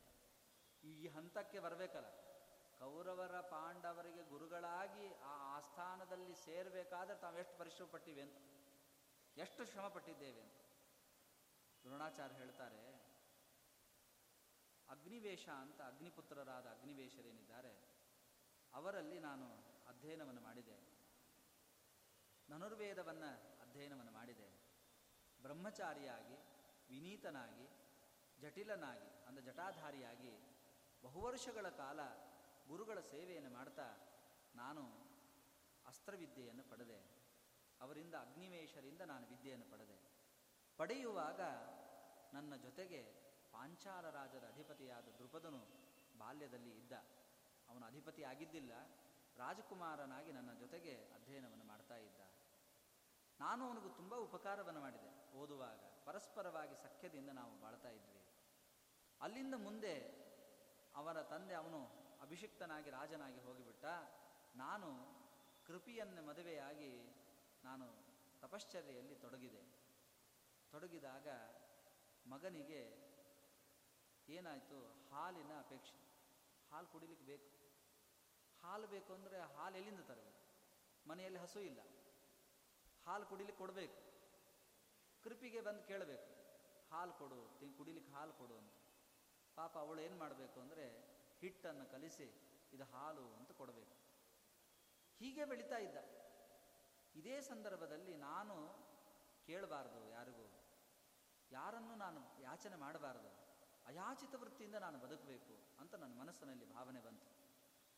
ಅಯಾಚಿತ ವೃತ್ತಿ ಅಂದರೆ ಅಷ್ಟು ಪುಣ್ಯಕರವಾದ ಕರ್ಮ ಅದು, ಯಾರಿಗೂ ಕೈ ಚಾಚದೆ ತಾನು ಬದುಕಬೇಕು, ಹಾಗೆ ನನ್ನ ಜೀವನವನ್ನು ನಾನು ಮಾಡಬೇಕು ಅಂತ ಶಿಲೋಂಚ ವೃತ್ತಿಯಿಂದ ನಾನು ಬದುಕಬೇಕು ಅಂತ ನಾನು ಪ್ರಯತ್ನದಲ್ಲಿದ್ದೆ. ಹಾಗಾಗಿ ನಾನು ಯಾರಿಗೂ ಕೇಳಲಿಲ್ಲ. ತಾಯಿ ತಾನೇ ಕೃಪಿ ಅವಳು ಪಾಪ ಹಿಟ್ಟನ್ನು ಕಲಿಸಿ ಇದೇ ಹಾಲು ಅಂತ ಕೊಡ್ತಾ ಇದ್ಲು, ಹಾಗೆ ಅದನ್ನು ನಡೀತಾ ಇತ್ತು. ಆದರೆ ಏನಂದ ದೈವವಶಾತ್ ಅಂತಂತಾರೆ, ಹಾಗೆ ಈ ಅಶ್ವತ್ಥಾಮನಿಗೆ ಕೌರವರ ಸಹವಾಸವಾಯಿತು, ಕೌರವರ ಬಾಲಕರ ಸಹವಾಸವಾಯಿತು. ಆ ಸಹವಾಸವಾದಾಗ ಅವ್ರ ಜೊತೆಗೆ ಹೋಗ್ತಾ ಇತ್ತು, ಒಂದೇ ಕಡೆ ವಾಸವಾಗಿದ್ದರು, ಹೋಗಿ ಬಂದು ಮಾಡಬೇಕು. ಏನಾಯಿತು, ರಾಜನ ಆಸ್ಥಾನದಲ್ಲಿ ಕರ್ಕೊಂಡು ಹೋದಾಗ ಅಲ್ಲಿ ನೈಜವಾದ ಒಳ್ಳೆ ಗೋವಿನ ಹಸುವನ್ನು, ಈಗಿನ ಗೋ ಅಲ್ಲ ಇದು, ಗವಯ ಅಂತ ಕರೀತಾರೆ, ಬೆಂಗಳೂರಲ್ಲಿರೋದೆಲ್ಲ ಗವಯನೇ, ಅದು ಇವೆಲ್ಲ ಗೋ ಅಲ್ಲ, ಗೋ ಬೇರೆ ಗವಯ ಬೇರೆ, ಇವೆಲ್ಲ ಜರ್ಸಿ, ಇದು ನಾಟಿ ಮಾತ್ರ ಹಸುಗಳು ಅಂತ, ಒಳ್ಳೆ ಹಸುಗಳು ಅಂತ. ಒಳ್ಳೆ ಹಸುವಿನ ಹಾಲನ್ನು ಕೊಟ್ಟರು, ಕುಡಿದ. ನೋಡಿ, ರಾಜನ ಆಸ್ಥಾನದಲ್ಲಿ ಬೆಳೆಯುವ ಹಸುಗಳು ಅಂದರೆ ಏನದು, ಸಾಮಾನ್ಯವಾದದ್ದಲ್ಲ. ಅಂತಹ ಹಸುವನ್ನು, ಹಾಲನ್ನು ನನಗೆ ಕೊಟ್ಟರು. ಅದನ್ನು ಕುಡಿದ ಮೇಲೆ ಅಶ್ವತ್ಥಾಮ ಹಠ ಮಾಡಲಿಕ್ಕೆ ಶುರು ಮಾಡಿದ, ನನಗೆ ಇದು ಹಾಲಲ್ಲ ಇದು, ನಾನು ಒಳ್ಳೆ ಹಾಲು ಕುಡಿದಿದ್ದೇನೆ, ಇದೇನೋ ನೀನು ನನಗೆ ಬೇರೆ ಕೊಡ್ತಾ ಇದ್ದಿ, ಇದು ಹಸು ಹಾಲಲ್ಲ. ಪಿಷ್ಟೋದಕಂ ಸುತೋಯಸ್ಯ ಪೀತ್ವಾ ಕ್ಷೀರಸ್ಯ ತೃಷ್ಣಯ ನೃತ್ಯತಿ ಸ್ವ ಮುದಾವಿಷ್ಟ ಕ್ಷೀರಂ ಪೀತಂ ಮಯಾಚತ. ಅವನಿಗೆ ಆ ಹಿಟ್ಟಿನ ಹಾಲು, ಅಂದರೆ ಹಿಟ್ಟನ್ನು ಕಲಿಸಿಕೊಡುವಾಗ ಅದನ್ನು ಕುಡಿದ್ರೆ ಅಶ್ವತ್ಥಾಮ ಕುಣಿದು ಕುಪ್ಪಳಿಸ್ತಾ ಇದ್ದಂತೆ, ಅಯ್ಯೋ ನಾ ಹಾಲು ಕುಡಿದೆ ಅಂತ ಅಷ್ಟು ಸಂತೋಷ ಪಡ್ತಾ ಇದ್ದ. ಯಾವಾಗ ಈ ನಿಜವಾದ ಹಾಲನ್ನು ಸೇವನೆ ಮಾಡಿದ ಅವನಿಗೆ ಈ ಪಿಷ್ಟ ಹಾಲು, ಈ ಹಿಟ್ಟಿನ ಹಾಲು ಗೊತ್ತಾಗ್ಬಿಡ್ತು, ಪೌಡರ್ ಹಾಲು, ಇದು ರುಚಿ ಅಲ್ಲ ಅಂತ ನಿಶ್ಚಯಪಡಿಸಿದ, ಇದು ಅಲ್ಲ ಹಾಲು ಅಂತ. ಏನು ಮಾಡಬೇಕು, ಮಗನ ಹಠ, ತಾನು ಶಿಲೋಂಚ ವೃತ್ತಿಯಲ್ಲಿದ್ದಾನೆ, ದ್ರೋಣಾಚಾರ್ಯರು ಶಿಲೋಂಚ ವೃತ್ತಿಯಲ್ಲಿದ್ದಾರೆ, ಯಾರಿಗೂ ಕೇಳಬಾರ್ದು. ಆದರೆ ಮಗನ ಈ ಒಂದು ಪ್ರವೃತ್ತಿಯನ್ನು ನೋಡಿ, ತನಗೋಸ್ಕರ ಅಲ್ಲದೇ ಇದ್ದರೂ ಕೂಡ ತನ್ನ ಮಕ್ಕಳಿಗೋಸ್ಕರ ಆದರೂ ಕೇಳಬಹುದೇನೋ ಅಂತ ಮನಸ್ಸಿನಲ್ಲಿ ಆಲೋಚನೆ ಬಂತು. ನೋಡಿ ಎಷ್ಟು ಆಶ್ಚರ್ಯ ಅಂದರೆ, ಇವತ್ತು ನಾವೇನು ಹಸುಗಳನ್ನು ಕಾಣ್ತಾ ಇದ್ದೇವೆ, ಬೆಂಗಳೂರಲ್ಲಂತೂ ಹಸುಗಳೇ ಇಲ್ಲ, ಇವೆಲ್ಲ ಗವಯಗಳೇ, ಸುಮ್ಮನೆ ಹೆಸರಿಗೆ ಹಸುಗಳು ಅಂತಷ್ಟೇ, ಕ್ರಾಸ್ ಅಂತಾರಲ್ಲ ಹಾಗೆ. ವಾಸ್ತವಿಕವಾಗಿ ಹಸುಗಳು ಬೆಳೀತಾ ಇವೆ, ರಾಜಸ್ಥಾನ, ಗುಜರಾತ್ಗಳಲ್ಲಿ ನೀವು ರೋಡಿಗೆ ಹೋದರೆ ನಿಮ್ಗೆ ಗೊತ್ತಾಗತ್ತೆ, ಯಾತ್ರೆಗೆ ಹೋದರೆ ಅಲ್ಲೆಲ್ಲ ಕಡೆಗೆ ಒಳ್ಳೆ ಹಸುಗಳೇ ಇವೆ. ಆದರೆ ಈ ರಾಜಸ್ಥಾನದಲ್ಲಿ ಕೆಲವು ಬರಪಡೆ ಪ್ರದೇಶಗಳು ಬಂದು ಒಂದೊಂದು ಊರಲ್ಲಿ 300-400 ಹಸುಗಳನ್ನು ಅವ್ರಿಗೆ ಆಹಾರ ಹಾಕಲಿಕ್ಕಾಗದೆ ಬಿಟ್ಬಿಟ್ಟಿದ್ದಾರೆ. ಅವಕ್ಕೆ ಆಹಾರ ಹಾಕಲಿಕ್ಕೆ ಯಾರೂ ಇಲ್ಲೇ ಇಲ್ಲ, ಅವು ಹಾಗೆ ಸಾಯ್ತಾ ಇವೆ ಆ ಹಸುಗಳು. ಅದಕ್ಕೆ ಆಹಾರ ಇಲ್ಲ, ತಿನ್ನಲಿಕ್ಕೆ ಆಹಾರ ಇಲ್ಲ. ಹಾಗೆ ಈಗ ನಡೀತಾ ಇರೋದು, ಇದು ಹಿಂದೆ ನಡೆದದ್ದಲ್ಲ, ಈಗ ಹಾಗೆ ಆಗ್ತಾ ಇದೆ. ರಾಜಸ್ಥಾನದ ಬರಪೀಡಿತ ಪ್ರದೇಶಗಳಲ್ಲಿ ಹುಲ್ಲು ಮೇವುಗಳು ಇಲ್ಲದೇನೆ ಹಸುಗಳು ಸಾಯ್ತಾ ಇವೆ. ಒಂದು ಊರಲ್ಲಿ, ಅಂದರೆ ಒಂದು ಸಣ್ಣ ಹಳ್ಳಿಯಲ್ಲಿ 300 ಹಸುಗಳಂತೆ ಸಾಯ್ತಾ ಇವೆ. ಹಸುಗಳಿಗೆ ಹಾಕಲಿಕ್ಕೆ ಆಹಾರ ಇಲ್ಲ. ಎಷ್ಟು ತಮಗಾಗತ್ತೋ ಅಷ್ಟು ಪಾಪ ಉಳಿದವರು ಸಹಾಯ ಮಾಡ್ತಾ ಇದ್ದಾರೆ. ನಮ್ಮ ಪೇಜಾವರಿ ಶ್ರೀಪಾದಂಗಳವರ ಶಿಷ್ಯರು ಅದಕ್ಕೆ ಸಹಕಾರವನ್ನು ಮಾಡ್ತಾ ಇದ್ದಾರೆ ಅಂತ ಕೇಳಿದ್ದೇನೆ. ನೀಲಾವರಲ್ಲ, ರಾಜಸ್ಥಾನದಲ್ಲಿ ಅವರು ಬೇರೆ ಇನ್ನೊಬ್ಬ ಶಿಷ್ಯರು ಕ್ಷತ್ರಿಯ ಸ್ವಾಮಿಗಳು ಅಂತಿದ್ದಾರೆ. ಅವರು ಪಾಪ ಅಲ್ಲಿ ತುಂಬ ಸಹಕಾರವನ್ನು ಮಾಡಿ ಅವುಗಳಿಗೆಲ್ಲ ಆಹಾರವನ್ನು ಒದಗಿಸಬೇಕು ಅಂತ ಶ್ರಮ ಪಡ್ತಾ ಇದ್ದಾರೆ. ಹೀಗೆ ಹಸುಗಳ ಪರಿಸ್ಥಿತಿ ಈಗ ನಡೀತಾ ಇದೆ. ಇದು ಪ್ರಸಕ್ತ ಅಂತ ಸುಮ್ಮನೆ ಹೇಳಿದೆ. ಹೀಗೆ ಹಸುವನ್ನು ಪಡಿಬೇಕು, ಹಾಲಿಗೆ ಆಗಾದರೂ ಪ್ರಯತ್ನ ಮಾಡಬೇಕು ಅಂತ ನಾನು ದೃಪದನ ಹತ್ರ ಹೋಗಿ ಒಂದು ಕೇಳಬೇಕು, ಒಂದು ಹಸುವನ್ನು ಕೊಡು ಅಂತ ಕೇಳಕ್ಕೆ ಹೋದೆ. ಅವನು ನನಗೆ ಬಹಳ ಅಪಮಾನವನ್ನು ಮಾಡಿದ. ಅಪಮಾನವನ್ನು ಮಾಡಿದಾಗ ನಾನು ಆಲೋಚನೆ ಮಾಡಿದೆ, ರಾಜನ ಸಂಪರ್ಕವಿಲ್ಲದೆ ಒಬ್ಬ ಬ್ರಾಹ್ಮಣ ವಾಸವಾದರೆ ಈ ಕಷ್ಟಕ್ಕೆ ಒಳಗಾಗ್ತಾನೆ ಅಂತ ಆಲೋಚನೆ ಮಾಡಿ, ಶಿಲೋಂಚ ವೃತ್ತಿಯಲ್ಲಿರುವ ನಾನೂ ಕೂಡ ನಾನು ಈ ರಾಜನ ಹತ್ತಿರ ಬರಬೇಕು, ರಾಜನ ಸಹವಾಸಕ್ಕೆ ಬರಬೇಕು ಅಂತ ಆಲೋಚನೆ ಮಾಡಿದೆ. ಹಾಗಾಗಿ ಕುರುಕ್ಷೇತ್ರಕ್ಕೆ ನಾನು ಬಂದಿದ್ದೇನೆ ಅಂತ ಭೀಷ್ಮಾಚಾರ್ಯರ ಮುಂದೆ ಹೇಳಿದಾಗ, ಭೀಷ್ಮಾಚಾರ್ಯರು ಅಪಜ್ಯಂ ಕ್ರಿಯತಾಂ ಚಾಪಂ ಸಾಧ್ವಸ್ತ್ರಂ ಪ್ರತಿಪಾದೆ ಅವಶ್ಯವಾಗಿ ಅಂದರು. ಅವರು ಹೇಳಿದ ಮಾತು ನೋಡ್ರಿ, ಏನು ಬೇಕೋ ಕೇಳಿ, ಛತ್ರಾದಿಗಳನ್ನು ಬಿಡದೆ ಒಬ್ಬ ರಾಜನಿಗೆ ತನಗೆ ಯೋಗ್ಯವಾದ ಛತ್ರ, ಚಾಮರ ಇವುಗಳನ್ನು ಕೊಡ್ಲಿಕ್ಕೆ ಬರಲ್ಲ ದಾನವಾಗಿ. ಅದನ್ನು ಬಿಟ್ಟು ಉಳಿದಿದ್ದೆಲ್ಲ ನಿಮ್ಮದೇ ಅಂತ ಹೇಳ್ತಾರೆ.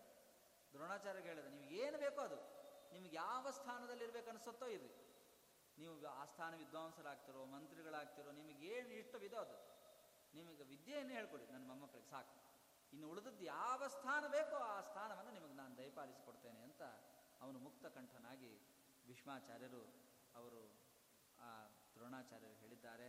ದ್ರೋಣಾಚಾರ್ಯರು ಸಂತೋಷದಿಂದ ಅವರಿಗೆ ಶಿಕ್ಷಣವನ್ನು ಪ್ರಾರಂಭ ಮಾಡಿದ್ದಾರೆ ಅಂತ, ಅವರಿಗೆ ವೇದವಿದ್ಯೆ ಅಂದರೆ ಧನುರ್ವಿದ್ಯೆಯನ್ನು ಕಲಿಸಲಿಕ್ಕೆ ಪ್ರಾರಂಭ ಮಾಡಿದ್ದಾರೆ ಅನ್ನೋರಿಗೆ ಇಲ್ಲಿಗೆ ಭೀಷ್ಮದ್ರೋಣ ಸಮಾಗಮ ಪರ್ವ, ಇದು ಸಂಭವ ಪರ್ವ ಅಂತ. ಆದಿಪರ್ವದಲ್ಲಿ ಸಂಭವ ಪರ್ವ ಬಹಳ ದೊಡ್ಡದು. ಈ ಸಂಭವ ಪರ್ವದಲ್ಲಿ ಭೀಷ್ಮದ್ರೋಣ ಸಮಾಗಮ ಅನ್ನೋ ಅಂಶ ಇಲ್ಲಿಗೆ ಮುಗಿದಿದೆ. ಇಲ್ಲಿಗೆ ಸಂಭವ ಪರ್ವದಲ್ಲಿ 131ನೇ ಅಧ್ಯಾಯ ಮುಗೀತು. 132ನೇ ಅಧ್ಯಾಯ ನಾಳಿಂದ ಪ್ರಾರಂಭವಾಗತ್ತೆ. ಇಲ್ಲಿವರೆಗೆ ಯಥಾಮತಿಯಾಗಿ ಮಹಾಭಾರತದ ಕಥಾವನ್ನು ನಿಮ್ಮ ಮುಂದೆ ಹೇಳಲಿಕ್ಕೆ ಪ್ರಯತ್ನ ಮಾಡಿದ್ದೇನೆ. ಮಹಾಭಾರತವನ್ನು ಹೇಳುವಾಗ ಬಹಳ ರೀತಿಯಲ್ಲಿ ಹೇಳಲಿಕ್ಕೆ ಬರುತ್ತೆ, ಆದರೆ ವಿಷಯವನ್ನು ಹೇಳಿದ್ರೇ ತುಂಬ ವಿಷಯಗಳಿದೆ. ಆದ್ದರಿಂದ ಮಹಾಭಾರತದಲ್ಲಿರುವ ಕಥಾಭಾಗವನ್ನು ನನಗೆ ಯಥಾಮತಿಯಾಗಿ, ಮಹಾಭಾರತ ಬಹಳ ಕ್ಲಿಷ್ಟ, ಯಾಕಂದರೆ ಇದಕ್ಕೆ ವ್ಯಾಖ್ಯಾನಗಳು ಶ್ರೀಮದಾಚಾರ್ಯರ ತಾತ್ಪರ್ಯನಿರ್ಣಯ ಬಿಟ್ಟರೆ ಬೇರೆ ಗತಿಯೇ ಇಲ್ಲ. ಅದನ್ನು ಪರಮಾನುಗ್ರಹ ಮಾಡಿ ಇವತ್ತು ನಮಗೆ ವಿದ್ಯಾಶೀರ್ಷತೀರ್ಥ ಶ್ರೀಪಾದಂಗಳವರ ಆದೇಶವನ್ನು ಮಾಡಿ ನಮಗೆ ಬಲವಂತ ಮಾಘಸ್ನಾನದಂತೆ ಮಹಾಭಾರತವನ್ನು ಓದದೇ ಇದ್ದವರಿಗೆ ಓದುವಂತೆ ನಮಗೆ ಮಾಡಿ, ಅದನ್ನು ನಿಮಗೆ ಕೇಳುವಂತೆ ಮಾಡಿದ್ದಾರಲ್ಲ, ಅವರ ಉಪಕಾರವನ್ನು ನಾವು ಎಂದೆಂದಿಗೂ ನಾವು ಸ್ಮರಣೆಗೆ ವಿಸ್ಮೃತರಾಗಲಿಕ್ಕೆ ಸಾಧ್ಯ ಇಲ್ಲ, ದೂರವಾಗಲಿಕ್ಕೆ ಸಾಧ್ಯ ಇಲ್ಲ. ಅವರ ಉಪಕಾರ ನಮಗೆ ಈ ಜ್ಞಾನ ಬರಲಿಕ್ಕೆ, ಅವರ ಈ ಒಂದು ಉಪಕಾರವನ್ನು ಜ್ಞಾನ ಬರಲಿಕ್ಕೆ ಉಪಾಯವಾದ ಈ ಮಹಾಭಾರತ ಪ್ರವಚನ ಕಾರ್ಯಕ್ರಮವನ್ನು ನಡೆಸಿದ್ದಾರಲ್ಲ, ಅಂತಹ ಅವರ ಉಪಕಾರವನ್ನು ಸ್ಮರಣೆ ಮಾಡ್ತಾ ಇವತ್ತು ಸೂರ್ಯಾಂಶ ಸಂಭೂತರಾದ ಸೇವೆ ಬ್ರಹ್ಮಣ್ಯ ಭಾಸ್ಕರಂ ಅಂತ ಸಾಕ್ಷಾತ್ ವ್ಯಾಸರಾಜರೇ ಯಾರನ್ನು ಭಾಸ್ಕರ ಅಂತ ಕರೆದಿದ್ದಾರೋ ಅಂತಹ ಜ್ಞಾನಶ್ರೇಷ್ಠರಾದ ಬ್ರಹ್ಮಣ್ಯ ತೀರ್ಥ ಶ್ರೀಪಾದಂಗಳವರ ಆರಾಧನಾ ಮಧ್ಯಾರಾಧನಾ ಮಹೋತ್ಸವ ಇವತ್ತು ಆರಾಧನಾ, ಇವತ್ತೇ ವೃಂದಾವನಸ್ಥರಾದ ದಿವಸ. ಅಂತಹ ಒಂದು ಪರ್ವಕಾಲದಲ್ಲಿ ನಾವಿದ್ದೇವೆ. ಅವರನ್ನು ಪುನಃ ಪುನಃ ಸ್ಮರಣೆ ಮಾಡ್ತಾ ಅವರ ಆಶೀರ್ವಾದ, ಅವರ ಅನುಗ್ರಹ ನಮ್ಮ ಮೇಲೆ ಯಾವಾಗಲೂ ಇರಲಿ. ಲೌಕಿಕವಾಗಿ ಏನು ಬೇಕಾದ್ರೂ ಕೇಳ್ಬೋದು, ಅವ್ರು ಕೊಡಲ್ಲ ಅಂತ ನಲ್ಲ ಖರೆ, ಆದರೆ ನಾನು ಮೋಕ್ಷ ಮಾರ್ಗದಲ್ಲಿ ನಿಮ್ಮನ್ನು ಕರ್ಕೊಂಡು ಹೋಗ್ತೇನೆ ಅಂತ ಅವ್ರು ಕೂತಾಗ ನಾವು ಅವರ ಹತ್ರ ಹೋಗಿ ಕ್ಷುದ್ರವಾದ ಫಲಗಳನ್ನು ಕೇಳದೆ ನಾವು ಉತ್ತಮವಾದ ತತ್ವಜ್ಞಾನವನ್ನು ಅವರಲ್ಲಿ ಪ್ರಾರ್ಥನೆ ಮಾಡೋಣ.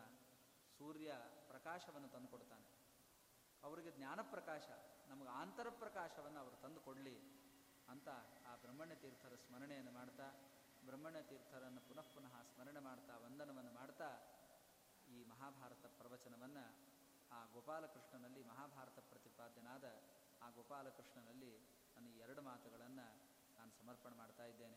ಮಹಾಭಾರತವನ್ನು ಹೇಳೋದೊಂದು ತುಂಬ ಕಷ್ಟದ ಕೆಲಸ. ಹೇಳುವಾಗ ಅನೇಕ ಸ್ಖಲನಗಳಾಗುವ ಸಂಭವನೀಯತೆ ಇದೆ. ನಾವು ಇದಮಿತ್ತಮ್ ಅಂತ ಹೇಳ್ತೇವೆ ಅಂತ ಯಾರಿಗೂ ಹೇಳಿಕ್ಕೆ ಸಾಧ್ಯ ಇಲ್ಲ. ಬ್ರಹ್ಮಾಪಿ ತನ್ನ ಜಾನಾತಿ ಈಶತ್ ಸರ್ವೋಪಿ ಜಾನತೆ ಅಂತ ದೇವತೆಗಳು ಸ್ವಲ್ಪ ತಿಳಿದಾರಂತೆ ಮಹಾಭಾರತದ ಬಗ್ಗೆ. ಅವರಿಗೆ ಪೂರ್ಣ ಜ್ಞಾನ ಇಲ್ಲ ಅಂತ. ಕಿಮುತ ನಾವು ಎಲ್ಲಿ ನರರು, ಯಾವ ಮೂಲೆಗಿದ್ದೇವೆ. ಹಾಗಾಗಿ ನಮ್ಮ ಯಥಾಮತಿ ಯಥಾಯೋಗ್ಯವಾಗಿ ನನಗೆ ತಿಳಿದಂತೆ, ಅಲ್ಪಮತಿಗೆ ತಿಳಿದಂತೆ ನಾನು ಮಹಾಭಾರತವನ್ನು ನಿಮ್ಮ ಮುಂದೆ ಪ್ರಸ್ತುತಪಡಿಸಿದ್ದೇನೆ. ಇದರಿಂದ ಒಳ್ಳೆಯ ಅಂಶಗಳನ್ನು ಸ್ವೀಕಾರ ಮಾಡಿ ಆ ಶ್ರೀಹರಿ ಮಧುಪತಿಯಾದ ಗೋಪಾಲಕೃಷ್ಣ ಸ್ವೀಕಾರ ಮಾಡಿ ನಮಗಿತೋಪ್ಯತಿಶಯವಾದ ಜ್ಞಾನಭಕ್ತಿ ವೈರಾಗ್ಯಗಳನ್ನು ಕೊಡಲಿ ಅಂತ ನನ್ನ ಎರಡು ಮಾತುಗಳನ್ನು ಶ್ರೀಹರಿಯ ನಮಃ ಕೃಷ್ಣಾರ್ಪಣ.